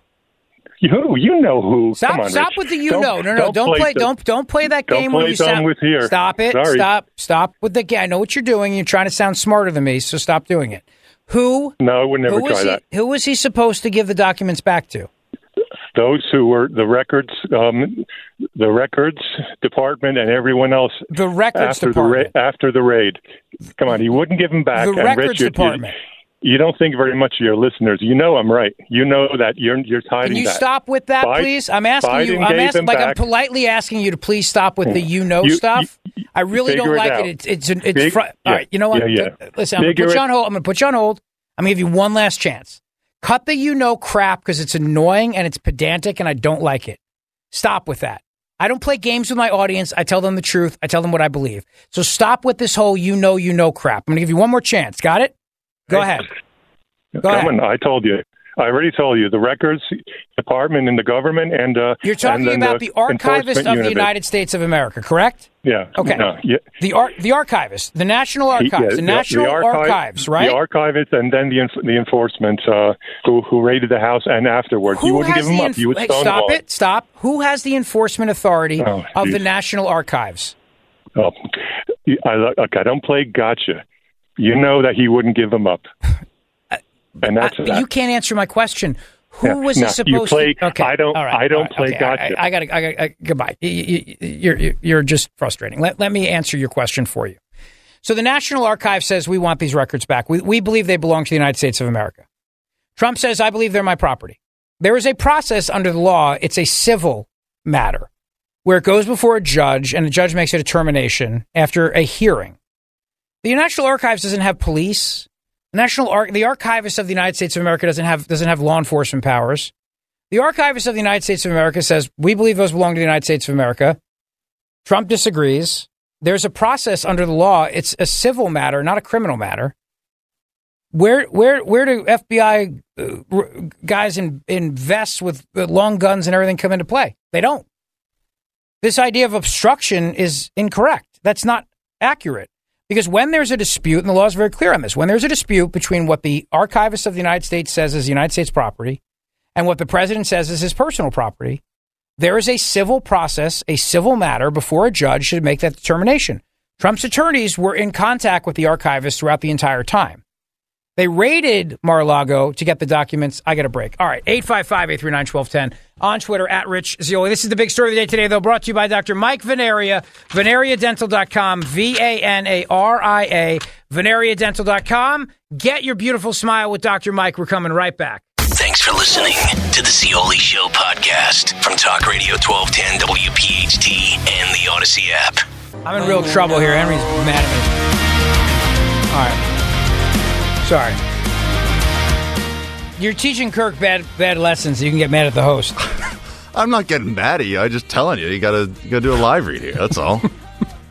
We have an abbreviated show tonight. That's the problem. We have basketball, so I'm not going to be on till seven. I'm only on till what am I, six twenty or something? What time? what when am I off? Twenty five, something like Six that. twenty-five. I hate these days when I have to get off early and then go start drinking bourbon and smoking cigars at the Union League. Just the worst. You know, I hate those days. Well, what are we going to do though? You know, um, Matt DeSa- Matt DeSancta helpfulness. Oh, thank you. You're being very helpful Kinda today. nice. Um, you pointed out Mr. Hur's report includes a photograph of the open box where the FBI found classified Afghanistan documents in Mr. Biden's cluttered garage, next to a ladder and old exercise equipment. It will be difficult to convince a jury after Mr. Biden left office that a quote former president well into his 80s was guilty of a felony that requires a mental state of willfulness. Basically, what the special prosecutor here is saying is that Biden's lost his freaking marbles. We are what we already know. The United States government has confirmed for us what we all know that Biden has lost it. Uh, and to that arrogant caller's point, I just I hate that whole you know crap. I really oh, burns me. I I, I got to tell you something in life, I'm, and I'm serious about this. You know, some jackass on Twitter today accused me of being a fraud. Said I voted for Biden. I I, I can't come on the air. Four hours a day, five days a week. I can't fake it. Wait, why did he think you voted for I have no Biden? idea. no idea. I voted for Biden. The hell would I want Biden to win for? But I, you know, it's like he, he he sends this stupid note on Twitter about how people think you play both sides. Both sides. I come on the air and I I, I have a freaking f- like a, a flamethrower every day behind this microphone. Both sides. I hammer. I, I mean, I hammer both sides. I hammer Republicans and Democrats. My God, Rich, you know what just happened, right? what just happened? You got rage baited. I did get rage baited. I did, and I fell for it again. Gotta gotta be wary of it. That's all. But I just I hate that whole like you you know you know you know you know like like I'm gaslighting the audience. Now I know what gaslighting means. I can't come on the radio four hours a day, five days a week, most weeks, and then not tomorrow, but and fake it. I can't do that. I know that other hosts have, and we're all a little bit skittish because of what happened on this radio station many years ago in 2008. I get it. All right. And I know that we might need to take, but we're not even in the same studio as when that happened. The listeners might not know what you're referencing. I have no idea what you're talking about. I'm talking about a certain morning host. His name rhymes with Merconish. that could be anybody. You need to be I more know specific. it's uh, it's. Let me just. It, it rhymes with Michael Merconish. endorsed Barack Obama in 2008, and uh, the entire audience went, "Wh- "What?" And he did it on Glenn Beck's radio show too, and he was filling in for Glenn Beck. I get that. I understand. We might be a little burned from that, but get over it. It was freaking how many years ago? And I wasn't even on the radio back then, by the way. A and B, that was up in Bala Cynwyd. We're now at 24th and Mar- Market, and the horrible location in Center City. Kill to be back in Bala. It'd be nice to have the parking. And, uh, you know, I think he did it because he was trying to get an MSNBC show. I know one thing is very confident. I will never get an MSNBC show. I'm telling you that right now. My hope is that I kill Jimmy Fallon and take his show one day. but that's the best I can do. I'm, I can't, I can't, fa- you can't fake this. It- it- talk radio is about uh, reality and intimacy. It's not, you can't, you can't pretend. If frauds get found out very quickly in this business. And now I've been on the air now for, let's see, 2010. So what, 14 years? 14 years. If I was faking it, you'd figure it out by now. I'm good, but I'm not that good. Off air, Rich is always telling Henry and, uh, and me about how much he loves big government. It's so Yeah. strange. Off the air, I'm like, oh, please, more regulations. Give me more reg. I hate this freedom and liberty I fight for for four hours a day, five days a week, most weeks. Nobody loves taxes more than Rich Zeoli off air. I pay more taxes than I'm supposed to. I write the government a check and, and the memo I put because I really love big government. Keep it a secret. And I went into my polling place where everybody knows who I am, went in there and I said, I'm voting for Trump. Closed the curtain and went, Ooh, Biden, and hit the button. I thought you wrote in Bernie Sanders. Actually, I, I wrote in, um, who was the other nut that ran? Um, Jill Stein. no, the other nut. Marianne Williamson. The other nut. I'm running out of crazy people. We talking Democrats? We talking The Democrat nut who ran. Oh, I can't remember his name now. Um, Eric Swalwell. It'll come to me. It'll come. The guy who was all about the uh, like the free. Uh, uh, what's his name? Uh, doesn't matter. No, I'm writing in this time though. Asa Hutchinson. It's got a chance. He's got a chance. So you're saying there's a chance. All right, I'm gonna do. I'll do Cherry Hill Volvo when I get back. I promise. I'm gonna do for right now. I'm gonna tell you No, about. Um, no, no, uh, uh, no, No. I gotta, I gotta do it. you have to do it. Okay, fine. Cherry Hill Volvo. On Route 70 in Cherry Hill, my great friends over there. You know, I drive a Cherry Hill a Volvo from Cherry Hill Volvo, as you know. They are our studio sponsor. We broadcast live from the Talk Radio 1210 WPHT studios, sponsored by Cherry Hill Volvo, and they have an incredible sale going on right now. They have the Volvo S60 courtesy Volvo for less than $29,000. It's an incredible opportunity to experience luxury for less. These are courtesy S60s with less than 5,000 miles on them. They are selling right now for less than $29,000. There are a limited number available, so don't wait on this one. Right now, Cherry Hill Volvo is undergoing a massive renovation to their dealership in order to serve you even better. They are open, have ample inventory, and they are ready to meet you today. So now is a great time to get the luxury vehicle you deserve, a Volvo from Cherry Hill Volvo. It's a great time to visit with many incredible incentives available. Again, hurry to Cherry Hill Volvo to get a courtesy S60 Volvo for less than $20,000 $29,000. Cherry Hill Volvo is the most accessible Volvo dealer to Philly in South Jersey, right across the bridge.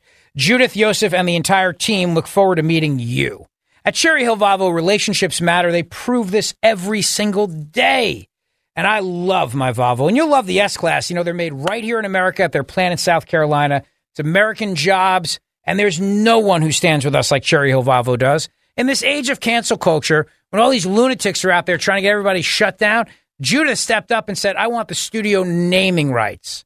That is something. So stand with her, the only Volvo dealership in our region to sponsor this radio station.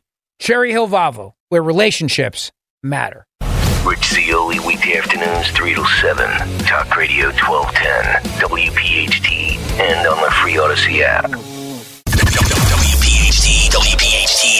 WOGL, HD3, Philadelphia. From the Cherry Hill Volvo Studios, where relationships matter. Always live on the free Audacy app. The revolution will be broadcast. This is the next generation of talk.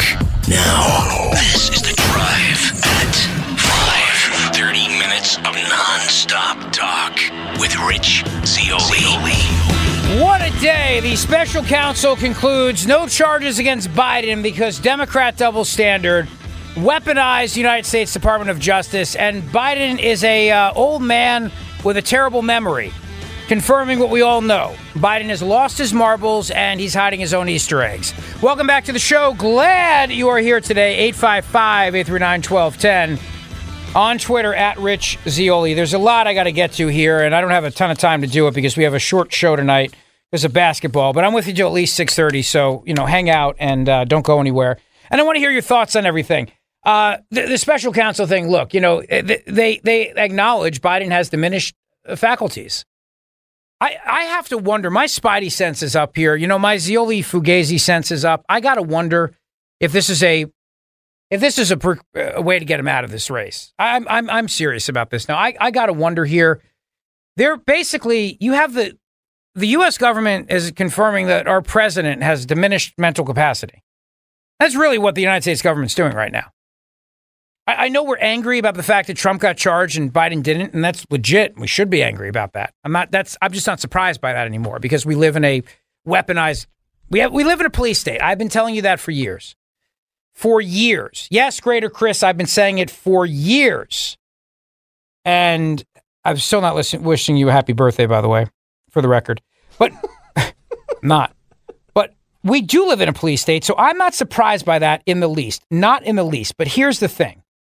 What the big takeaway from all this is, is that the government of the United States of America is confirming for all of us that Biden cannot do this job. He does not have the mental capacity to be able to do the job as president of the United States. He's an elderly man with a poor memory, diminished mental capacity. It's almost like writing the resignation letter for him, for him to get to drop out of the race. It's almost like writing it for him. I, you know, and I and I'm I I, I I'm Vito Corleone in this sense. You know, I'm a superstitious man, and I just something about this does not sit right with me something about this is not right. Sit right about me uh, with this. It's just almost like they made a deal or something. Like, all right, no charges against you, but we are gonna. You gotta, you gotta exit. I can't imagine this guy stays in the race. How can this guy stay in the race? By the way, Trump is demanding right now that they drop all charges against him, and they should. They absolutely should. That's the big story of the day today, brought to you by my buddy Dr. Mike Vanaria, vanariadental.com. Go see him today, vanariadental.com for that beautiful smile that you deserve. Last night was our event with Terry Hayes. I just want to say thank you to Main Point Books for hosting us. Thank you if you joined us. And I'd like to give uh, a special thank you to Papa Lee for giving me a bottle of bourbon. I appreciate it very much, buddy. Thank you so much. And I got a nice note from two brothers I met last night, George and Paul Vloris. Hope I'm saying their last name right. George and Paul, and they have uh, they're in construction together. And was rocking the Zeoli Army shirt last night. Now, two great guys, and uh, I was honored to meet them both. It was really nice to chat with them last night. So it was a lot of fun. And thank you guys for working so hard. George and Paul Vlorios. I think that's how Vlorios. I think I got that right. I think I nailed it on that one. So good to see you guys, and thanks for joining us. Great to see so many friends and wonderful people who came out last night. Um, all right. The let, let me let me I'm going to come back to the special counsel thing here. Elderly man with a poor memory. Special counsel hammers Biden in the classified documents report, but ultimately concludes he does not he should not be charged. Here's Trump earlier today after the Supreme Court wrapped up the, the hearing on Colorado, which as I started out the show saying uh, this was a great day for the Constitution and for Trump. This Colorado case is done. They are not going to side with Colorado. It's over. Uh, even the liberal justices were asking all the right questions today. I can't believe it. I really can't. I, I never thought I'd start a show today by saying kudos to Elena Kagan and Ketanji Brown Jackson for asking great questions, but they did. And it, I'm, I'm as shocked as you are by it. But here's Trump. He came out. He spoke at Mar-a-Lago a little bit after the uh, the court wrapped up the case today. Take a listen. In watching the Supreme Court today, I thought it was very it's a very beautiful process. I hope that democracy in this country will continue. Uh, because right now we have a very, very tough situation with all of the radical left ideas, with the weaponization of uh, politics. They weaponize it like it's never been weaponized before. It's totally illegal, but they do it anyway. And it has to stop. Every one of the court cases that I'm involved, every single one, civil, whether it's the attorney generals or the district attorneys, you look at Fani in Georgia, they had many meetings with the White House and with the DOJ. They went there, eight hour meetings. That was all staged. That was phony hoax. And now you look at it and it is a phony hoax. And hopefully that case will be dismissed in short order. It's a, it's a disgrace to this country. But they work together with the Justice Department and the White House. And not supposed to do that. Every one of these cases you see comes out of the White House. It comes out of Biden. It's election interference, and it's really very sad. Uh, I thought the presentation today was a very good one. I think it was well received. I hope it was well received. You have millions of people that are out there wanting to vote, and they happen to want to vote for me or the Republican Party, or whatever you want to, however you want to phrase it. But I'm the one running, and we are leading in every poll. We're leading in the uh, local polls, in the state polls, and we're leading in the swing state polls, and we're leading very big in the national polls. So it's been a very great honor. Now, over at National Review, there's a great piece by Phil Klein. Special counsel's account of Biden's mental decline is frightening. President Biden couldn't even remember when he was vice president or when his son Beau had died, leading special counsel Robert Hur to conclude that he could not bring charges for mishandling of classified documents because a jury would see the president as a sympathetic, well meaning elderly man with a poor memory.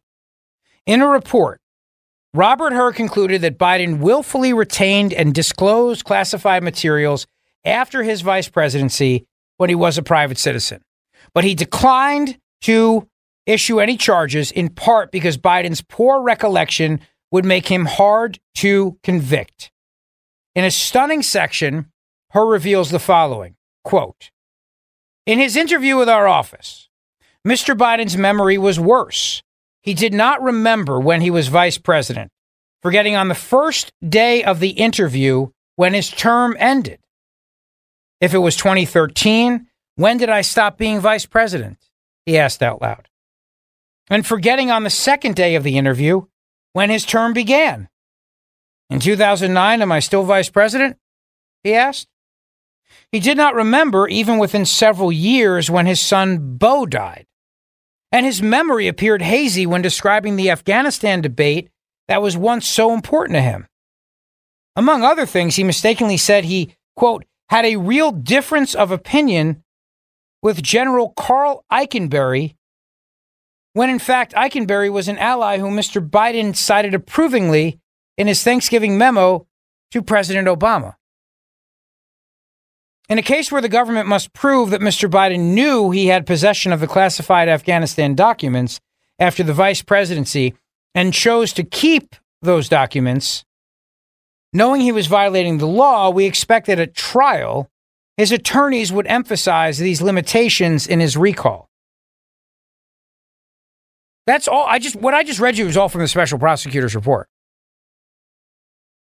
Essentially, now what the government has concluded here is that Biden is too old and senile to prosecute. I mean, this, this is this is stunning and remarkable. Look, I, I'm not surprised they're not pursuing criminal charges. I would have been shocked if they did. I, I tweeted out something last night about that. I said, will they charge him to try to use this to get him out of the race, or will he get Democrat privilege and no charges? I'm not surprised there's no charges. Of course not. Of course not. We understand that. Double standard, Democrat double standard, weaponization of government, police state, on and on and on. I've said it I've checked all the boxes. But what surprises me about this, what is amazing about this, is that the special counsel's report is arguing Biden is too old and senile to prosecute. The guy that the American people are supposed to entrust with the nuclear codes is too old and senile to prosecute for for intentionally breaking the law. Like you're not, he, the special counsel is not denying the fact that Biden broke the law, that Biden committed serious crimes here. Biden broke the law. The special counsel is not in any way turning around and saying Biden didn't didn't do anything wrong. The essence of what he's saying is he's too old and senile to prosecute. That's what the amazing part about this is. Understand this point. It's this is this is sort of like what James Comey did with Hillary Clinton when he said no reasonable prosecutor would bring charges, but this is that on a much, much more dangerous level because we're talking about the president of the United States of America. That no no jury would convict him because he's a senile old coot. That's what the special counsel's saying. They're not denying he did all these things wrong. They're not denying he broke the law, despite what that all earlier caller said in the last hour, trying to make the difference between him and Trump. It's not bad, actually. It's not bad at all. It's just that they think Biden's too old and senile to prosecute, and I guess that they think Donald Trump is coherent and cogent enough to withstand jury scrutiny and therefore could be found guilty. I mean, that's the essence of this. That's terrifying for America. That is terrifying for the United States of America. Special counsel concluding that Biden, the president of the United States, the man who has to decide if your sons and daughters will go to war, who has control of the nuclear codes, un, unbridled control of the nuclear codes. I want to make that point very clear. There is no checks and balances when it comes to the nuclear codes. You understand that point, right? The, the president of the United States of America doesn't have to get a sign off from the Joint Chiefs of Staff, the Secretary of Defense, the Vice President, nobody. There's no, there's no, there's no one. And if you do not follow his order, that is a, that is a federal offense of the highest order. Of the highest order. If the president of the United States gives out the order for a nuclear strike and you don't follow that, that is of the highest level of a federal crime you've just committed. And there's no second guessing him. And there's no ability for anyone to second guess the president. That's how it's supposed to work. And the reason for that, of course, is because when we came up with this idea of having the president have the absolute access to the nuclear codes, the idea was we may have to fire first or we, we may have to retaliate quickly. And we, we don't have time for a debate. We don't have time to go to Congress. And so the president and only the president gets to make that determination. In fact, during Richard Nixon's administration, there's a great podcast about this years ago. An Air Force general or an Air Force officer, it may not have been a general, asked the question, just the question of what happens if you don't believe the president is giving a lawful order and wound up, I believe, being court martialed for it. You can't you can't second guess the president of the United States when it comes to a nuclear strike. So that means that tomorrow, if Biden thinks that he just talked to Joseph Stalin, well, because he's talking to all these dead people, he's talking to, to the, the the dead president of France, the dead prime minister of Germany. If he thinks he just talked to Joseph Stalin or Nikita Khrushchev, and he just talked to Khrushchev, and Khrushchev was banging on his desk with a shoe saying, "We will bury you," and Biden orders us uh, us to strike Russia. I, I, that order is a lawful order by the president of the United States. Now, I mean, the military can turn around and, and not do it and argue that the president's lost his freaking mind, which I would hope they would do, but they may not. So we're gonna we're, we're gonna trust. Think about this now. We're gonna trust the guy with the nuclear codes. There is no failsafe here. There's no there's no committee. There there's no you got to have two people press the button like in the movies. You know, the president says to the Secretary of Defense, "Put your hand on that thing. I need your handprint." No, no, no, no, no. That's not how it works. He and he alone makes that determination assuming he can be reached. Now, if the president can't be reached because we've been there's a nuclear strike, there's other protocols in place for that. But in, in, in the absence of that, president walks in to the Situation Room and says, "I'm ordering a nuclear strike on Russia." This is one of the great flaws, I think, in our in our current system that was what the argument they used against Trump all the time in 2016. They was going to order World War III. You know, he was going to he was just going to start nuking countries. Somebody would tick him off on Twitter, and he would just launch nukes. That was literally the argument that they kept making. Remember, Hillary Clinton had a commercial where she had these two guys who worked in in, in one of the old missile silos back in the day they used to have until the Whopper came online. The Whopper, not the hamburger, of course. If you know, you know. And until the Whopper came online, we had people in those silos and they'd have to both turn the keys simultaneously. You know? And she had these two guys who were in the Air Force who were in one of those missile silos go on and say how Donald Trump was going to launch nuclear missiles and blow up the world. Now, the United States of America is declining to prosecute Joseph R. Biden because he's too old and senile. Can't remember what day what day he was vice president. Can't remember when his term ended. Can't remember when it started. Can't remember this. Can't remember that. And this guy, this guy has the control of of our nuclear codes. I mean, that should be that is by far of everything I've talked about today. That is a part of this story that should grip you and make you think. We're about to have a debate right now about whether or not Donald Trump is fit to be president. The Democrats argue because he led an insurrection, which was not an insurrection. Whether or not Trump wants to destroy democracy. And I'm sitting here telling you what we should be discussing is the fact that the, president of the United States of America does not have the mental capacity to do the job. His mental decline is so frightening that this man should be immediately removed from office under the 25th Amendment to the Constitution. I'm not joking around here. If the United States of America thinks it can't prosecute Joseph Biden and get a conviction because Biden is too old and senile, why are we allowing this man to serve as president? Why are we not using the 25th Amendment? The 25th Amendment exists for part for part of the reason for the 25th Amendment is this is if we believe if they believe the president does not have the mental capacity to serve as president. We talked about the 25th Amendment with Trump all the time. Remember, well, I used to play you a, a, clip of the unbiased journalist George Stephanopoulos turning around and saying, But is it 25th Amendment bad? You remember that? Well, this is 25th Amendment bad. This is 25th Amendment bad. This is the kind of thing right now where you got to exercise the 25th Amendment and you need to remove this man from the presidency. Because if his mental decline is that bad and he's got control of the nuclear codes, that's a that's a that's a real problem for our national security. That is a real problem right there. Hey, twice this week he's mentioned dead foreign leaders that he's talked to. Two, two dead people that he's had conversations with. Nobody else is troubled by this? So tonight he tells everybody he, he had a, he had a long chat with Khrushchev about the missiles in uh, in heading to Cuba, and he's ordered uh, a nuclear strike. I mean, this is this is frightening. The argument from the United States is not that Joe Biden didn't do anything wrong. The argument from the United States of America is that Joe Biden just couldn't be found guilty for doing the things he did wrong because he's lost his freaking mind. I can't believe we're having this conversation right now. This is amazing. Uh, Elizabeth is in Chester County. Hello, Elizabeth. How are you? Hey, hi, Rich. Hi. I just want to tell you that I agree with you 100%.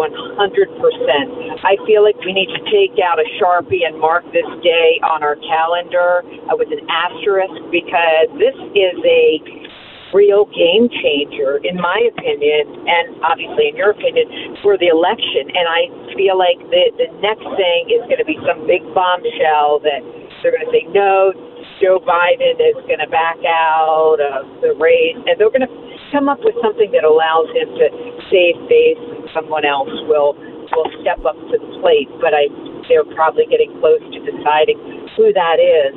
But um, this is this is huge.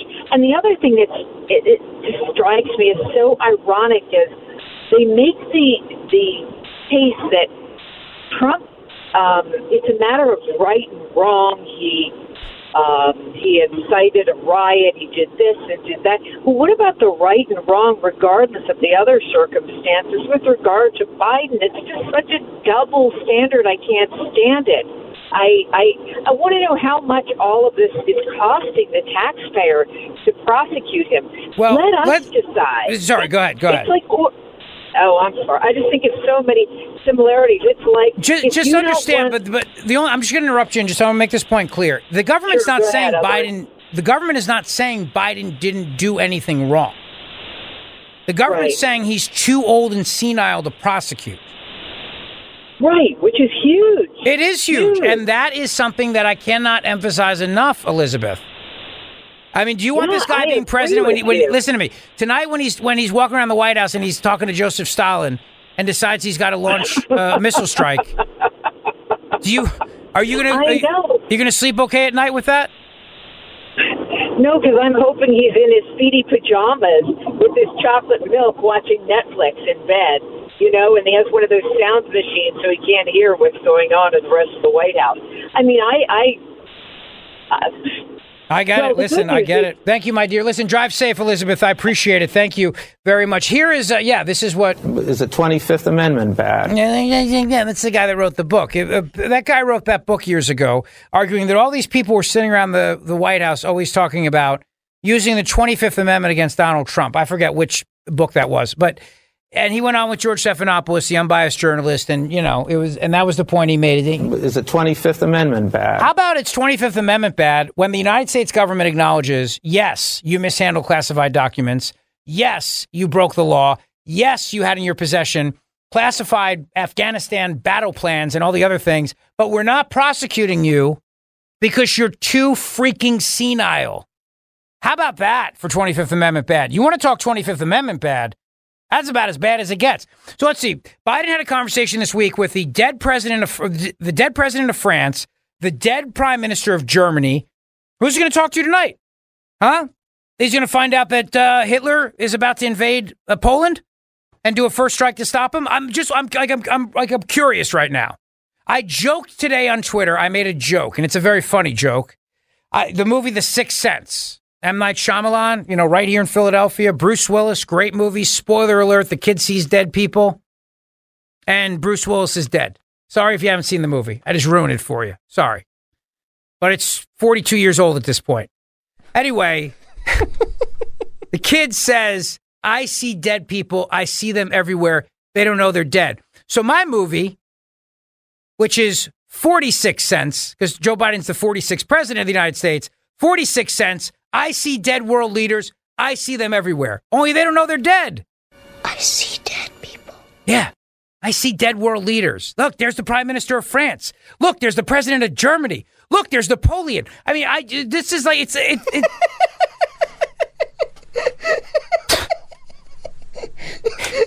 Napoleon. Like, I'm really concerned right now that he's going to have a conversation with Churchill tonight, and he's going to he's going to he's going to bomb Japan. I, I, I, I, mean, th- this is terrifying. And the government of the United States of America is not. They're, they're actually, if you read what what what they're saying, they're not saying Biden did not do anything wrong. They're saying he's just too senile to prosecute. That a jury would not convict him because they'd go, he's an elderly old man with memory problems. And they're questioning his mental capacity. I mean, my, this is the guy who controls the nukes, the nuclear codes. Can't you see him just making the call to, and, and, and the Secretary of Defense, if he's around, who knows? He might be in the hospital too. This is like a, this is like a bad movie we're in. So the Secretary of Defense is in the hospital. So Biden calls over to the, the Defense Department and talks to some deputy assistant to the assistant regional manager of the United States Department of Defense and says, As Joe is the president, um, I'm ordering a full launch strike against Russia. Wow, Mr. President, you are really taking this Ukraine war seriously. Ukraine, what? Khrushchev, I just saw, I just, I spoke to him. Uh, he told me he's going to hit us first. So I got to do a first strike. Well, uh, um, um, um, uh, what do you do with that? I, sir, I, what do you do with that? Out of curiosity. Whew. I, yeah, this is amazing. Jerry's in Burlington. Jerry. Uh, yes, Rich. Uh, just real fast, I just wanted to thank you. Um, you know, it's so refreshing, like to have a news source where you're getting the truth, and you know, it's just baloney that like they're they're persecuting Trump and Biden and the left. They're they're ten times worse, and that's all I wanted to say. And God bless you. Well, that was very nice of you, Jerry. Thank you, buddy. I appreciate it. And God bless you as well. And thank you for listening to the show. Drive safe. Have a good night. Vinny's in Philly. Vinny. Hey, this conversation we're having is so unbelievably important right now. Uh, it would blow people's minds if they can hear it. These rogue prosecutors and Democrats, they're trying to tell us to look into the sun and tell and it's not bright. They're lying over and over. The the law is pretty simple on these classified documents. It's about 16 words. You know what it says, Rich? Go ahead. It says all people in America other than the president may not possess classified documents on their person. I, I agree, Vinny. uh, we're not simple. arguing that point. I, I concede that No, point. The are. government concedes that point, Vinny. Don't miss my point here, man. They're not suggesting Biden Oh, didn't no, do anything wrong. They're saying that Biden. Listen to me. Listen. Listen, please, Vinny. Just let me say this. They're saying Biden can't be prosecuted because he's too senile. That's why these laws are so important, and they're lying about them all. President Trump was allowed to have the documents. I agree with you, I'm but we're not talking about Trump at the moment. I agree with you, But- Vinny. Vinny, I agree. But- I but agree, but, we're not talking about Trump right now, man. We're talking about Biden. Amendment- And Biden, they're not going to prosecute him. then. All right, listen, I got to run, Vinny. Thank you for the call. I agree. I said that Trump. Yes, I've justified Trump having him. I don't need to get into Trump right now. Let's focus on Biden for the moment, shall we? Because this report just came out a couple hours ago. We don't have to debate the merits of whether or not Trump was allowed to have the classified documents. The special counsel in his report is not suggesting Joe Biden was, was in the clear here. Absolutely not. It is a scathing report in this unflattering report that Mr. Biden had all these documents. The, this special prosecutor is saying Joe Biden broke the law. This special prosecutor is saying Joe Biden, quote, implicating sensitive intelligence sources and methods. And, and this special prosecutor is conceding that Joe Biden obstructed justice. But what the special counsel is saying is that he would not be found guilty because, and I'm going to read this for you. Mr. Biden would likely present himself to a jury, as he did during our interview with him, as a sympathetic, well meaning elderly man with a poor memory. It will be difficult to convince a jury after Mr. Biden left office that a former president, well into his 80s, was guilty of a felony that requires mental state of willfulness. What the council is saying here is yes, Biden broke the law, but he does not have the mental state of willfulness for you to prosecute him. They're essentially arguing like the argument that you'd make about somebody who's a crazy person who kills somebody. Uh, uh, like, oh, like, like David Berkowitz, the son of Sam. Well, you know, Your Honor, he was hearing a dog. A dog told him to do it. So, you know, the dog made him do it. It's basically the dog made Joe Biden do this, but it's not the dog, it's his memory. It's his mental state. I need to make this point clear because, again, there's a lot of misinformation out there and it drives me crazy because everybody's got to have the hot first take. And again, you know, it's very easy to come on and the uh, surface level, yeah, they're going after Trump and they're not going after Biden and Trump did nothing wrong. I get all that, but that's not the point. The point is right now, the United States of America has just said that the president of the United States, the commander in chief, the guy who has this sole power to launch a nuclear strike, would not be found guilty by a jury, even though he's guilty of a felony, because he requires a mental state of willfulness that he does not possess. We don't have to debate the minutia of Trump right now. What we need to deal with is the fact that Joe Biden is is is scathing charges here because they think he's lost his mind. I, I, I cannot I cannot stress that point enough to you to the point where the special counsel and it this report is so scathing about how bad Biden's conduct was that the White House actually came out today and said, quote, we disagree with a number of inaccurate and inappropriate comments in the special counsel's report. Nonetheless, the most important decision the special counsel made, that no charges are warranted, is firmly based on the facts and the evidence. No, that's not true. It's not based on the facts and the evidence. It's based on the fact that they don't believe they could get a conviction of Joe Biden because of his mental state. Oof. You, you uh, Is the 25th Amendment bad? you're damn right it is. You're damn right it's 25th Amendment bad. 855 839 1210 on Twitter at Rich Zeoli. Sorry, I'm fired up by this because I I don't I I, I I'm this is this is insane.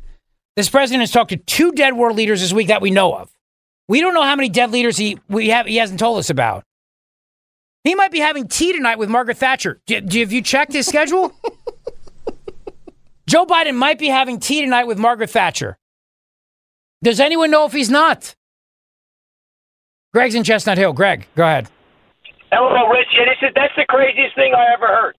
This is now an acknowledgement of senility, which leads to So how long has he really been senile?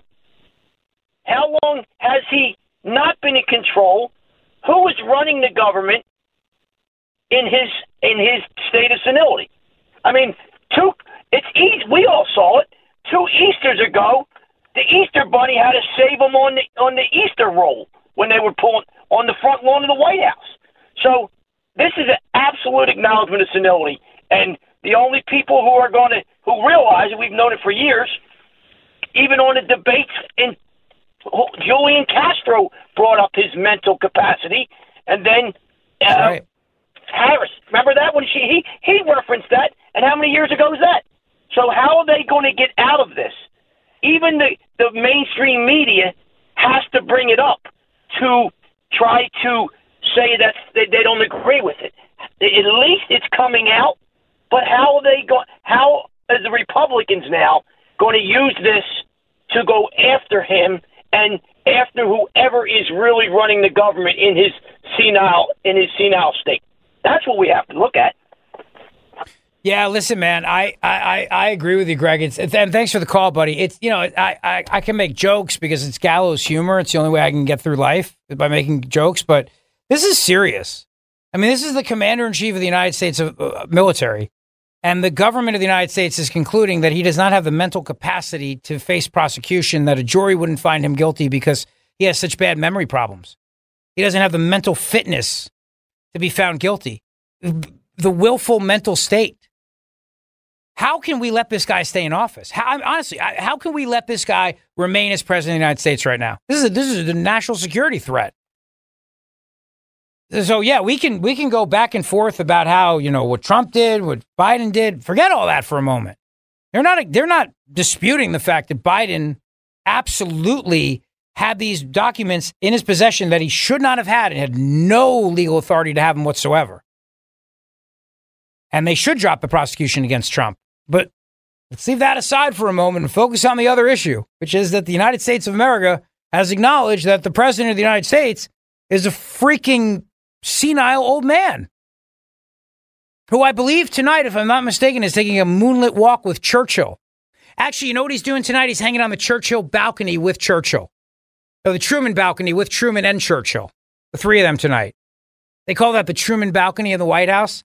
Well, he's having a cigar tonight with Truman and Churchill. They're going to talk about what they do on the Eastern Front. Oh, my God. 855 839 1210. Listen, Emmons Roofing and Siding this is the company that I trust. If the recent winter storms have left you with storm damage, you got to call my friends at Emmons today. Emmons has become a one stop shop for all your roofing, siding, windows, solar, and now baths and kitchens. Emmons can install a new bathroom in as little as one day. You heard me right. Have the new bathroom you want in as little as one day, the minor interruption of use and minimal downtime. Trust the team at Emmons that I've used in my home for a bunch of projects, including bathroom remodeling, kitchen remodeling, roof, windows, doors, and so much more. Matt and Kelly, Matt and Stephanie, the entire team there, they are dedicated to your entire satisfaction. And I think, you know, and Matt and I text all the time. In fact, I was texting with him just a few hours ago. His son is my age. And um, so the, the Kellys, uh, and uh, they bring their son over. We play with them. They're great people, Matt and Stephanie. They're really terrific people. And I know that they'll do a great job for you. Emmons Roofing and Siding. Reach out to them today. They have a design showroom for you in Cherry Hill, New Jersey, or you can call them for a free estimate at 856 556 3229. 856 556 3229, or go online to emmonsroofing.com. You can get a new bathroom in a day. Your kitchen remodeling project will be beautiful, and all the work they do is guaranteed. emmonsroofing.com. The Zeoli Show on your schedule from Talk Radio 1210 WPHT in the free Audacy app. Yeah, Touch of Gray is right. No question about it. 855 839 1210. Uh, Joe is in Columbus. Hello, Joe. Good evening, Rich. How are you? I'm good, buddy. Hey, Rich. Was that part of the DOJ's responsibility to determine this guy's mental capacity? Was that in their purview? Um, and if it was, did he take that cognizant test, the little Dickens, and didn't tell anybody about it? Uh, yeah, look, I, I, to your first point, is it the DOJ's? They made a determination they couldn't win the prosecution. I mean, that's how I interpret it. They know Biden did all these things that were illegal, but they made a determination they couldn't win the case because he's a, a freaking senile old man hiding his own Easter eggs. But so yeah, who made that prosecutors. Well, look, I mean, pro- pros- hang on a second. Prosecutors prosecutors make determinations if they can win cases all the time. That is part of what prosecutors do before they bring a case. That part of it I understand. Did the United States of America formally determine the president is not being mentally acute? No, of course not. But I think what I'm when I, I'm saying that tongue in cheek because by acknowledging that in the report for the reason not to prosecute him, they've said what we all know, which is that Biden has lost his mind. Well, I would think that would come under evaluation because it, it's the Department of Justice, not the Department of Psychology or Psychiatry. Um, they would they should have some backup for that. We've had him evaluated. We've determined that he's this is the way he exists currently. It was it's reckless. It's as reckless as we've accused them to be over the last three years.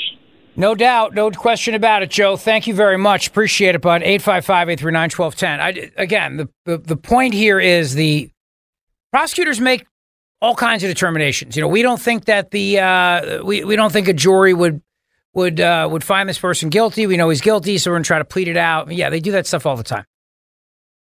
But what I think is very telling here is that the Department of Justice is acknowledging that they don't think they could win a prosecution of Joe Biden because he's lost his freaking mind. Now, what do we do with that is the question. What do we do with that? I know they're not the Department of Psychology, but if that's the conclusion they've reached of why they don't think they could get a guilty verdict, then don't you think we should have a conversation, a broader conversation about Biden's mental state? Seems to me like we should, right? I mean, don't you think? Robert's in Bensalem. Hello, Robert. Hey, uh, um, it's good to talk to you. I love your show, man. And Thank but I got to kind of echo a little bit what the prior caller said. This sounds an awful lot like Comey saying that Hillary didn't intend to break the law. That's not your job. These things are determined after the fact. And I hear what you're saying about prosecutors, but you know, there's a lot of things that are done that are then used for. I don't think you're listening to me though. I don't things think right you're. He- I don't think you're hearing me. I don't I think you're. I don't. I no, I don't you, think you are hearing me because what I'm saying is it's the reason that they're using to not prosecute Joe Biden that Right. is what's troubling here. I know, but see, they're bringing it up now, something that we've always known for political expediency. I read the, the, the same tea leaves you're reading, Rich, and I see the same possibilities with openings in the Supreme Court all of a sudden, and Joe not being able to run again. And what I, I'm with you on that. I'm just saying that they're just peeing on the law. And just throwing it in our faces while they're prosecuting Trump. Well, yeah, but they do that all the time. know There's nothing new about, don't but, think- but they do that all the time. There's nothing new about that, Robert. We've right. seen years right. of that. What I mean, that's the But least I'm- surprising part about this. No one No, should be but I mean- surprised. and it's a, it's a cliche at this point to say it's a double standard. We know it's a double Right. standard. We've been having that conversation Absolutely. every day now for the last four years. Right, but I don't know if there's time to really do anything about this. The man's only got nine months left in his office uh, term, correct? Well, I don't know. I mean, maybe maybe, the maybe the Democrats use this as the maybe I, I don't know. I mean, maybe the As Democrats out. use this as the impetus to get him out. You know. Yeah, right. Yeah. It's good talking to Uh, you, though, Rich. I really appreciate it, man. Well, thank you, Robert. I appreciate it, pal. You have a great night. Drive safe. All right. You too, buddy. Appreciate it. No, look, I'm gonna just I'm gonna get this on the record. I know it's a double standard. I 100% know that, and I also know that Donald Trump had every right to have the classified documents that he had, and Joe Biden did not. I get it. I agree. You don't have to call up and tell me these things. I know it, and I've said as much a million times. But the government's decision today, acknowledging Joe Biden did these things that he was not supposed to do with classified documents, but arguing that a jury would not convict him because he's lost his marbles is a very, very frightening development for the Republic. Um, Jimmy is in Pennsylvania. Hello, Jimmy. How are you, bud? Hey, I'm good, Rich. Uh, you can call me J6 Jimmy. I don't know if your screener told me told you why, but um, basically, well, I'll just tell you, I got they got me on film on January 6th inside the building doing nothing violent and hurting no one, and I still did six months in federal prison. So you can tell where sorry I to stand hear on that. things. That's But, awful. Um, I'm so anyway, sorry to hear it- that. I got through it. It's I'm I'm out. I'm back to work. Life goes on. Um, But I think you just touched on it. I think this is the exit ramp, or at least a possible exit ramp, to get him out of the world of being a candidate and replace him with somebody. I think they use this could be the exit. I was wondering how they're going to get him not to run, and I think this just might be it. Yeah, it's interesting. You know, I mean, it, it, it you, do have to wonder what else is at play here, right? Because they always have something up Well, their sleeve. These people. Exactly. And I had one more point, and I wanted to get your opinion on it. Do you think that this information was known months and months ago, but they waited to release it now for timing purposes to make it the off ramp? That's just something food for thought. Yeah, it's a good point, Jimmy. Thank you, bud. Appreciate it very much. Uh, Bill is in PA. Hello, Bill. Hey, how you doing, Rich? Um, the one thing you're missing is I, I think that this could be another setup where they can't prosecute him now for Burisma or have him testify against Hunter and and everything else that was going on. Yeah, that's a great point, right? Okay, he'd be, he'd be a terrible witness, and um, he wouldn't remember anything. He wouldn't remember when he met had meetings. He wouldn't remember when he met with this person or that person. Yeah, Correct. Yeah. So that's all I had to say. It's a good, it's an Thank excellent point. Thank you, Bill. The yeah, the cover up continues. Look, I mean, th- this this Department of Justice is entirely about prosecuting political enemies and protecting political friends. hundred percent. There's no doubt about it. But holy cow! I mean, to write in your report that you think that you can't get a conviction against the president of the United States because he's an elderly old man with a, a bad memory. You know, and, and, and Fish Opine on Twitter, who I love, but, you know, I mean, says, Rich, not sure why you're so surprised to hear that Biden is suffering from dementia. That, that is not news. We have nothing to worry about in the nuclear football. He has never been in charge as president. We've all known that as well. Chill. I'm not going to chill because it's uh, a terrifying scenario to think that this guy is in the White House. But let's leave aside the idea that, you know, they just let him pretend like he's president. I mean, he still is the lawful president who can still give lawful orders. And I don't know if he would wouldn't make a good if he if, if the government concludes that they can't really get a conviction because the jury's going to find him as a feeble old man. Let, let's leave aside the nuclear codes for a second. How do how are the American people going to vote for that guy? So now you're the Democrats for a second. Just put yourself in in that mindset, which I know is a very dark place. But you're the Democrats. What do you do with that? What do the Democrats do with the information that the special counsel just came out with? It says that they think that Biden doesn't have the the mental fitness to be able to be prosecuted. How are you going to then turn around to the American people and make the argument they should give this guy another four years? And it's not four years yet. You know what I mean? It's not even four years. It's only February.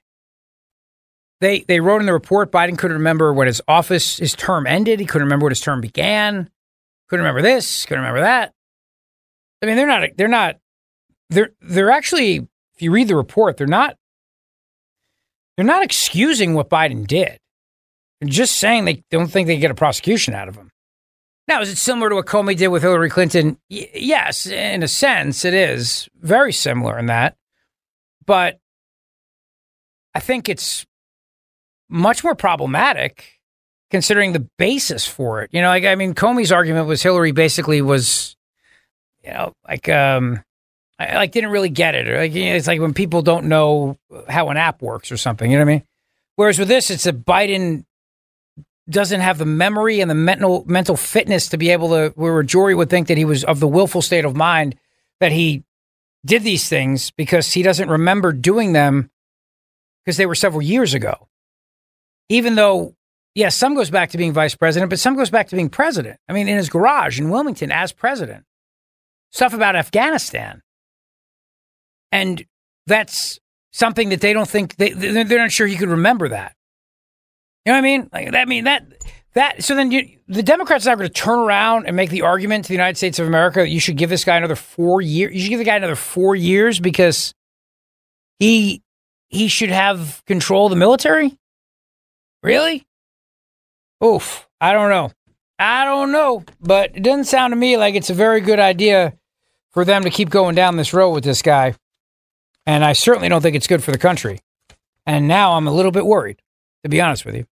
855 839 1210 on Twitter at Rich Zeoli. Listen, my buddy Dr. Mike Vanaria is a great guy, the master of dental implants. He is going to give you a beautiful smile. Just go to vanariadental.com today for your perfect smile. V A N A R I A, vanariadental.com.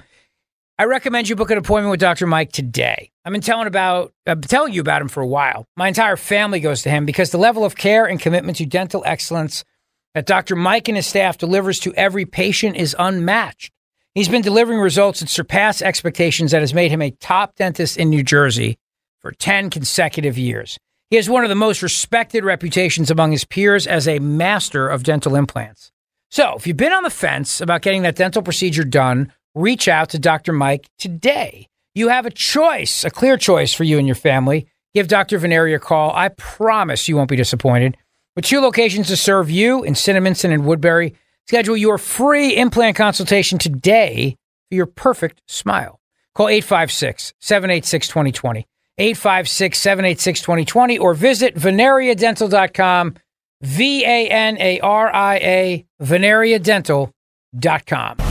Rich Zeoli, weekday afternoons, 3 to 7. Talk Radio 1210, WPHT, and on the free Audacy app. WPHT, WPHT, HD, WOGL, HD3, Philadelphia. From the Cherry Hill Volvo Studios, where relationships matter. Always live on the free Audacy app. The revolution will broadcast. This, this is, the, next generation of talk. Now on Talk Radio 1210 WPHT, Rich Zeoli. Too old and too forgetful to be prosecuted. That's right. The DOJ concluding Biden, yes, he absolutely did in fact break the law, but his memory's so bad they couldn't get a conviction. Unbelievable. Wow, what a moment. And the Colorado Supreme Court is going to get a big, fat loss after today's oral arguments before SCOTUS. Welcome back to the show. Glad you're here today. 855 839 1210.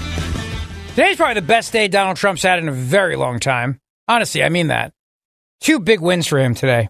I know it didn't sound like it because this uh, special counsel didn't charge Biden, but did you really think they were going to? Honestly, deep down inside, did you really think they were going to charge Biden? Of course not. No, the reason why this is a good day for Trump, two reasons. First reason is that the Supreme Court, even the liberal judges today, acknowledge that Colorado's case is built on nonsense. It's completely unconstitutional. The second point is that this DOJ report basically says what we all know out loud. Biden is senile. He's got dementia. He can't he can't be prosecuted because he doesn't his memory is shot. So then how the hell can he be president? Dave McCormick, who's running for US Senator in Pennsylvania, he just tweeted out the following the special prosecutor says Biden is too old and forgetful to be prosecuted. If he's too old and forgetful to be prosecuted, he's too old and forgetful to be president. He's exactly right about that. Exactly right. Look, I, I don't need to debate the merits of the Trump case. I've done that before, and I've told you before why I don't believe that Trump has done anything wrong with the handling of classified documents. And I've also gone through with you in great detail about how if there's a dispute with the archivist of the United States, how it's dealt with in a civil matter, it's not a criminal matter. And so I don't need to get into all that. And I know that there's a sense on a day like today where you want to say that because it's like, well, how come they charge Trump and not Biden? And I get that too, but you should not be surprised by that because we have a weaponized Department of Justice and we live in a police state. And what they're talking about with Biden doing as vice president and as president, in both cases, what he did was completely improper conduct. But the conclusion that they reach is that Biden's memory is so shot, he doesn't even remember within several years when his son Beau died. He doesn't remember when his term ended as vice president. He doesn't remember when his term began. And this this report is a scathing indictment of the president's mental state. Uh, Lee is in Burlington. Hello, Lee. Hi. Uh, you know, I feel for you, kid. Uh, some of the people have really hurt my head. Um, he's incompetent. He's determined to be incompetent to be prosecuted. The big picture is he's president of the United States. I don't see why people don't get that. Right. Like, like our, our country I mean, can't you know, have a it's president. simple. Yeah, I. I and then you go ahead. And then you have giggles to back them up, and we were stuck with her.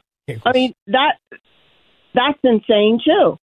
Uh, you know, but you know the big picture is, you know, um, he's incom- he's determined to be incompetent to be prosecuted. That's a big thing. A- and he's president of the United States, and and it doesn't matter. All the other stuff doesn't matter. I mean, this is the issue. It's it's very cut and dry. I, I you know they're giving you agita. I I don't understand. You know I don't understand how people can't simplify this. No, I, I get it. I, I think uh, a lot of people were just they're finding this out for the first time, and you know the the impulse is to say, well, it's not fair, and it, and it isn't, right? Because Trump should not have been charged either. oh Um, no, all that, all that, No, but but to ridiculous. argue that everything you're doing to him is yeah, ridiculous. It is ridiculous, and he and he's right about that point. Uh, Lee, thank you for the call. I appreciate it very much, and have a wonderful night. Thank you. I I get fired up. I don't, and please never take it personally if I get fired up at you as a caller, or on Twitter or anywhere else. I'm Italian. I'm raging with testosterone, but I'm telling you, this is a great day for Trump. It really is. If you step back for a moment and you know you think about it nobody's surprised by the double standard of justice, but the fact that they're calling out Biden for being mentally incompetent here, and that the United States Supreme Court today acknowledged, even the liberal justices, that what Colorado is doing here is so unconstitutional. Here's Ketanji Brown Jackson destroying Colorado's entire argument. Yes, a Democrat appointed liberal justice of the Supreme Court destroying Colorado's argument because the 14th Amendment, Section 3, as I've gone over with you in detail, does not list president. Lists all these other offices, but not president. Cut four. from rising again in the context of these sort of local elections as opposed to focusing on the presidency.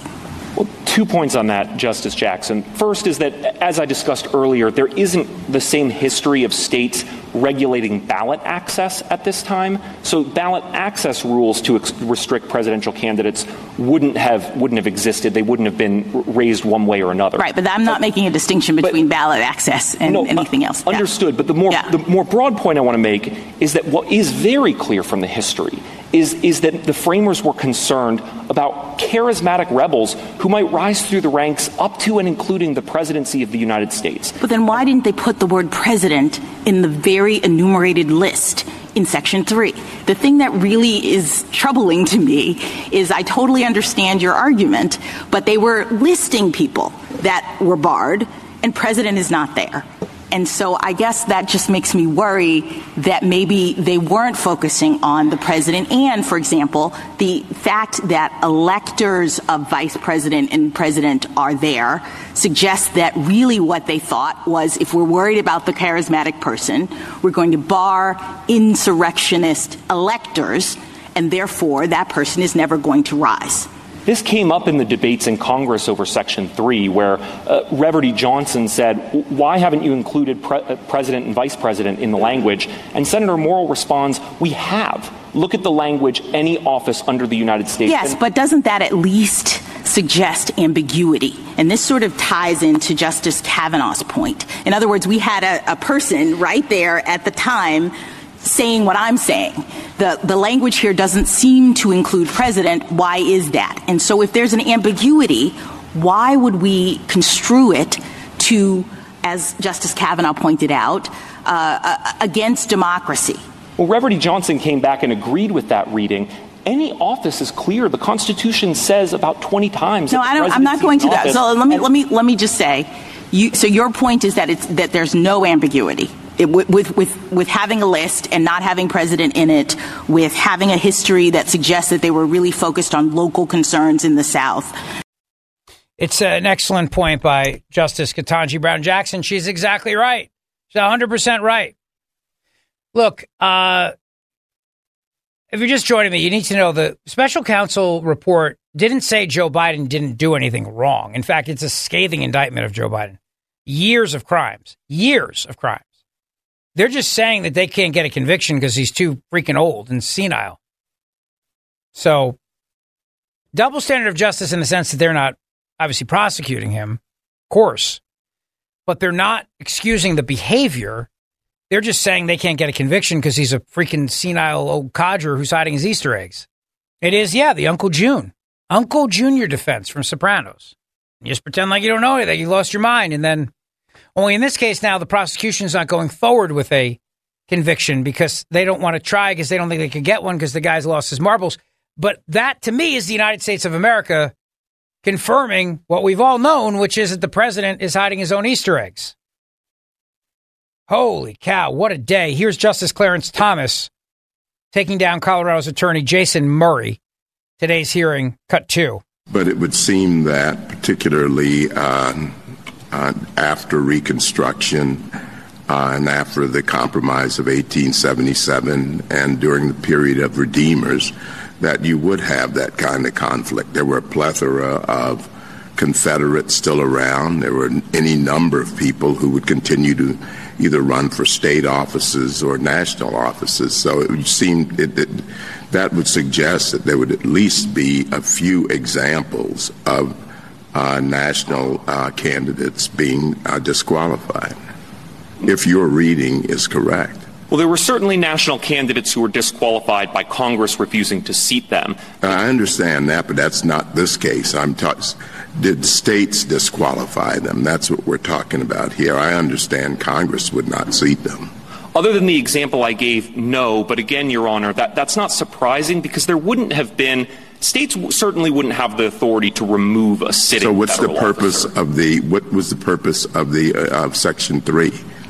Uh, the states were sending people. Uh, the, the concern was that the former Confederate states would continue being bad actors. And the effort was to prevent them from doing this. And you're saying that, well, this also authorized states to disqualify candidates. So, what I'm asking you for, if you are right, what are the examples? Well, Your Honor, the examples are states excluded many candidates for state office, individuals holding state offices. We have a number of published cases of, of states. I understand that. that. I, I, understand the states controlling state uh, elections and state positions. What we are talking about here are national candidates. Uh, the I understand. Uh, you look at Foner or Foote, Shelby Foote, or McPherson, they all talk about, of course, the conflict after the Civil War. And there were people who felt very strongly about uh, retaliating against the South, the radical Republicans. Uh, but they did not think about authorizing the South to disqualify national candidates. And that's the argument you're making. And what I would like to know is you give is uh, do you have any examples of this? Many of those historians have filed briefs in our support in this case, making the point that the, the, the, idea of the 14th Amendment was that both states and the federal government would ensure rights, and that if states failed to do so, the federal government certainly would also step in. But I think the reason why there aren't examples of states doing this is an idiosyncratic one of the fact that elections worked differently back then. States have a background power under Article 2 and the 10th Amendment to run presidential elections. They didn't use that power to police ballot access until about the 1890s. And by the 1890s, everyone had received amnesty and these issues had become moot. So I don't think Counsel, the history like tells us. Sort of look at. Now, he's not answering the question. The question was Did any states after the Civil War exclude any Confederates from being on the ballot? And the answer is no, on a national ballot. Because remember something senators, congressmen, congresspeople, back then they were all men, uh, electors of the president, electors of the vice president. These people were all on the state level. So there's not any examples of a state excluding somebody from national office, even after the Civil War, is his point. But then there's another point, too, which Brett Kavanaugh makes, which is that, look, you know, we have an insurrection uh, law in this country. It's on the books. Congress passed it. Trump has not been charged with that. He has not been charged with that. He certainly hasn't been convicted of it. Cut number six. He had the opportunity to call witnesses remotely. He didn't use all of his time at trial. There was ample process here, and this is how ballot access determinations in election cases are, are decided all the time. Okay. Uh, second question. Some of the rhetoric of your position, I don't think it is your position, but some of the rhetoric of your position seems to suggest unless the states can do this, no one can prevent insurrectionists from holding federal office. But obviously, Congress has enacted statutes, uh, including one still in effect, Section 2383 of Title 18 prohibits insurrection. It's a federal criminal statute. And if you're convicted of that, you are, it says, shall be disqualified from holding any office. And so there is a federal statute on the books, but um, President Trump has not been charged with that. So what, what are we to make of that? Right, exactly. And then there's another point by, again, another liberal justice, and this is Elena Kagan.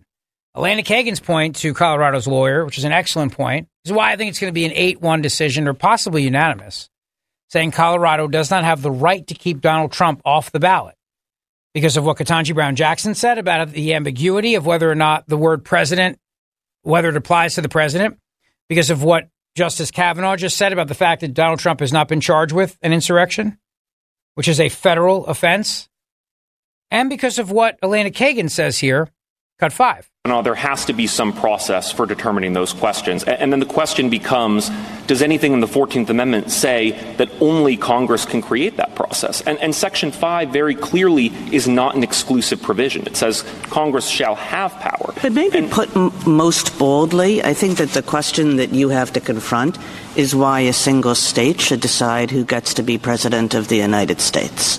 In other words, you know, this question of whether a former president is disqualified for insurrection uh, to be president. How can one state make that determination? And the answer is they can't. And that's the problem. And that's the problem for Colorado. And it's the reason why this case is going to go in Trump's direction. And then the other thing today is that the United States government said Joe Biden's hiding his own Easter eggs. So all in, it was a good day for Trump. It was a very good day for Trump. And, and indeed, it was. Here's Chief Justice John Roberts who did not buy Colorado's argument, cut number three. The whole point of the 14th Amendment was to restrict state power, right? States uh, shall not abridge privileges immunity. They won't deprive people of property without due process. Um, uh, they won't deny uh, equal protection. And on the other hand, it augmented federal power under Section 5. Congress has the power to enforce it. So, wouldn't that be the last place that you'd look for authorization for the states, including Confederate states, uh, to enforce, implicitly authorized, to enforce the presidential election process? That, that seems to be a position that is at, uh, at war with the whole thrust of the 14th Amendment and very ahistorical. No, Your Honor. First, we would locate the state's authority to run presidential elections not in the 14th Amendment, but in Article 2. And that power is nearly plenary to Yeah, but you're relying on, you, you have no reliance on Section 3. Is that what you're saying? No, Your Honor. Certainly we have reliance on Section 3 insofar as Article 2 gives states this broad power to determine how their electors are selected, and that broad power implies the narrower power to enforce federal constitutional qualifications. Well, but the like narrower power you're looking for is the power of disqualification, right? That is a very specific power in the 14th Amendment. And you're saying that was implicitly extended to the states under a clause that doesn't address that at all. This is the big story, of course, brought to you by Dr. Mike Vanaria, vanariadental.com. Get that beautiful smile you deserve with my buddy, Dr. Mike Vanaria. Heavy in Huntingdon Valley. Hello, Heavy. Yo, Rich. Big day, huge day, a lot of wins today. I mean, uh, you just you see the White House right now; they're just in absolute full panic mode, and you got you got KJP just all week telling telling reporters that you know, it's no big deal that uh, that Biden doesn't know where he is. You know, he's totally fine. And while at the same time they're arguing his innocence is based on the fact that he has no idea where he is right now. It's just it's it's it's just That's a great point. Yeah, all week she's been right telling now. everybody that he's not too old and this guy is he's, he's fine, he's fine, he's fine. And the DOJ comes out today and says the guy's memory's shot, doesn't know where he is. They are running out of options here. And now you got this absolutely just huge interview coming out tonight, and you got Kirby running defense saying, "Don't listen to any of it." I mean, they they just they are running out of options very quickly, and it really seems like they're coming to the point where they just literally have to. They're just their only defense is just to gaslight everything that, that people say, and it's just. Yeah. It's beyond. It's just absolutely insane right now. I mean, you see what's going on. I got to mean, run, they- buddy. I'm, I got. I'm short of time tonight because I got basketball. But I appreciate your thoughts. It's an excellent point you make. Thank you um, about you know this completely buttresses KJP's points all week about Biden's age. Uh, got a few minutes left, but I'm, I'll be off tomorrow. I'm speaking at the uh, Atlantic County Republicans were kind enough to invite me to speak at their Ronald Reagan dinner, uh, honoring Congressman Jeff Van Drew tomorrow night. So Mike Opelka will be in here. Look, I, you you know, it's very important to note that this weaponized Department of Justice we have going after Trump, sending in the FBI to Mar-a-Lago, seizing all these documents and everything like this, this double standard that exists and this justice is yes, yes, yes, yes, yes. But don't you think, don't you have to wonder for a second if they're going to bring up the president's memory in this way and to bring up the fact of his mental state. He doesn't remember when his son Beau died within a few years and doesn't remember this and doesn't remember that. And uh, and there's got to be something else going on here. You know, my, my Fugazi sense is very high right now that this is an all out effort to get this guy out of the race for president because he cannot win. He can't win. I mean, who the hell's going to vote for him after this? I mean, how, how does anybody, other than the hardcore blue people, but how, how, how does this guy win? I mean, Trump has got such a lead over him at this point. I do not trust these Democrats one second. They're going to pull a dirty trick. I'm telling you. I'm telling you. And, and the Colorado case is done. The Georgia case is done. Jack Smith may try to charge Trump with an insurrection and maybe pursue that, given what Brett Kavanaugh asked about the federal insurrection clause. But there's no guarantee that trial would even be heard before Trump was elected. So that case would be heard. They're they're at options here. So I don't. I mean, you're not. You're telling me that you're going to you're going to write a report. You're going to say the president of the United States broke the law, committed all these crimes by having all these classified documents, but you're not going to charge him because his memory is so bad.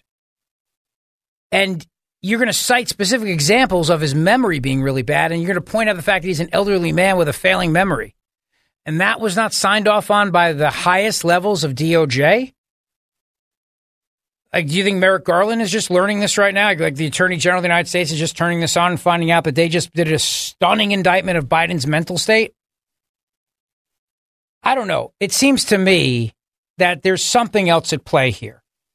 Because they could have charged Biden with something, or they could have not charged him and they could have come up with another excuse. I mean, they were never going to charge him. I never thought that for a second because of the double standard, but they could have come up with another excuse, couldn't they?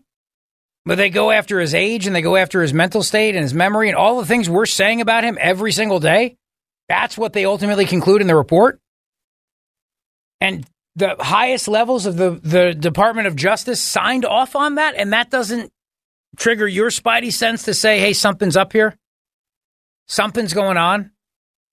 Because I don't know. I, it just, to me, sounds like if you're going to write that about the president, you're going to, ch- ch- you know, CYA here. You're going to cover your own butt because that's a, what you just wrote is Trump's argument about why Joe Biden can't be president.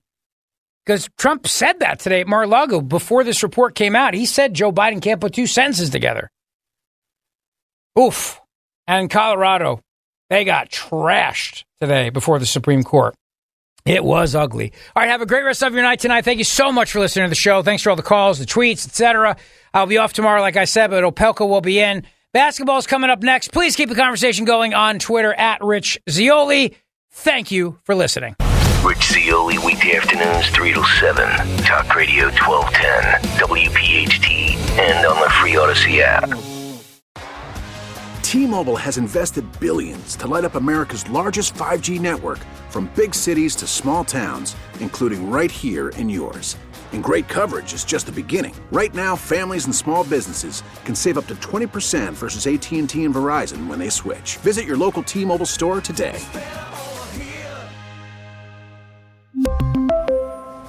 Plan savings with three lines of T Mobile Essentials versus comparable available plans. Plan features and taxes and fees may vary. Spring is a time of renewal, so why not refresh your home with a little help from Blinds.com? We make getting custom window treatments a minor project with major impact. Choose from premium blinds, shades, and shutters. We even have options for your patio, too. Blinds.com invented a better way to shop for custom window treatments. There's no pushy salespeople in your home or inflated showroom prices. Our design experts can help you find the perfect window treatments on your schedule. We'll even send free samples directly to you. Plus, we can handle the measuring and installation for you. Unlimited window treatments installed for just one low cost. And with Blinds.com, you'll always get transparent pricing, no hidden fees. Our free shipping and 100% satisfaction guarantee can put the spring back into your step and into your home, too. Shop Blinds.com right now and save up to 45%. Up to 45% off for a limited time at Blinds.com. Blinds.com. Rules and restrictions may apply. Oh, oh, oh, Protect your vehicle's engine with a full synthetic oil change and save with Mobil 1 at O'Reilly Auto Parts. Purchase five quarts of Mobil 1 full synthetic motor oil and receive a $10 O'Reilly gift card after rebate. See store for details. With your Mobil 1 purchase, you'll also receive two times points during O Rewards Bonus Points Month at O'Reilly Auto Parts. Oh, oh, oh, O'Reilly Auto Parts.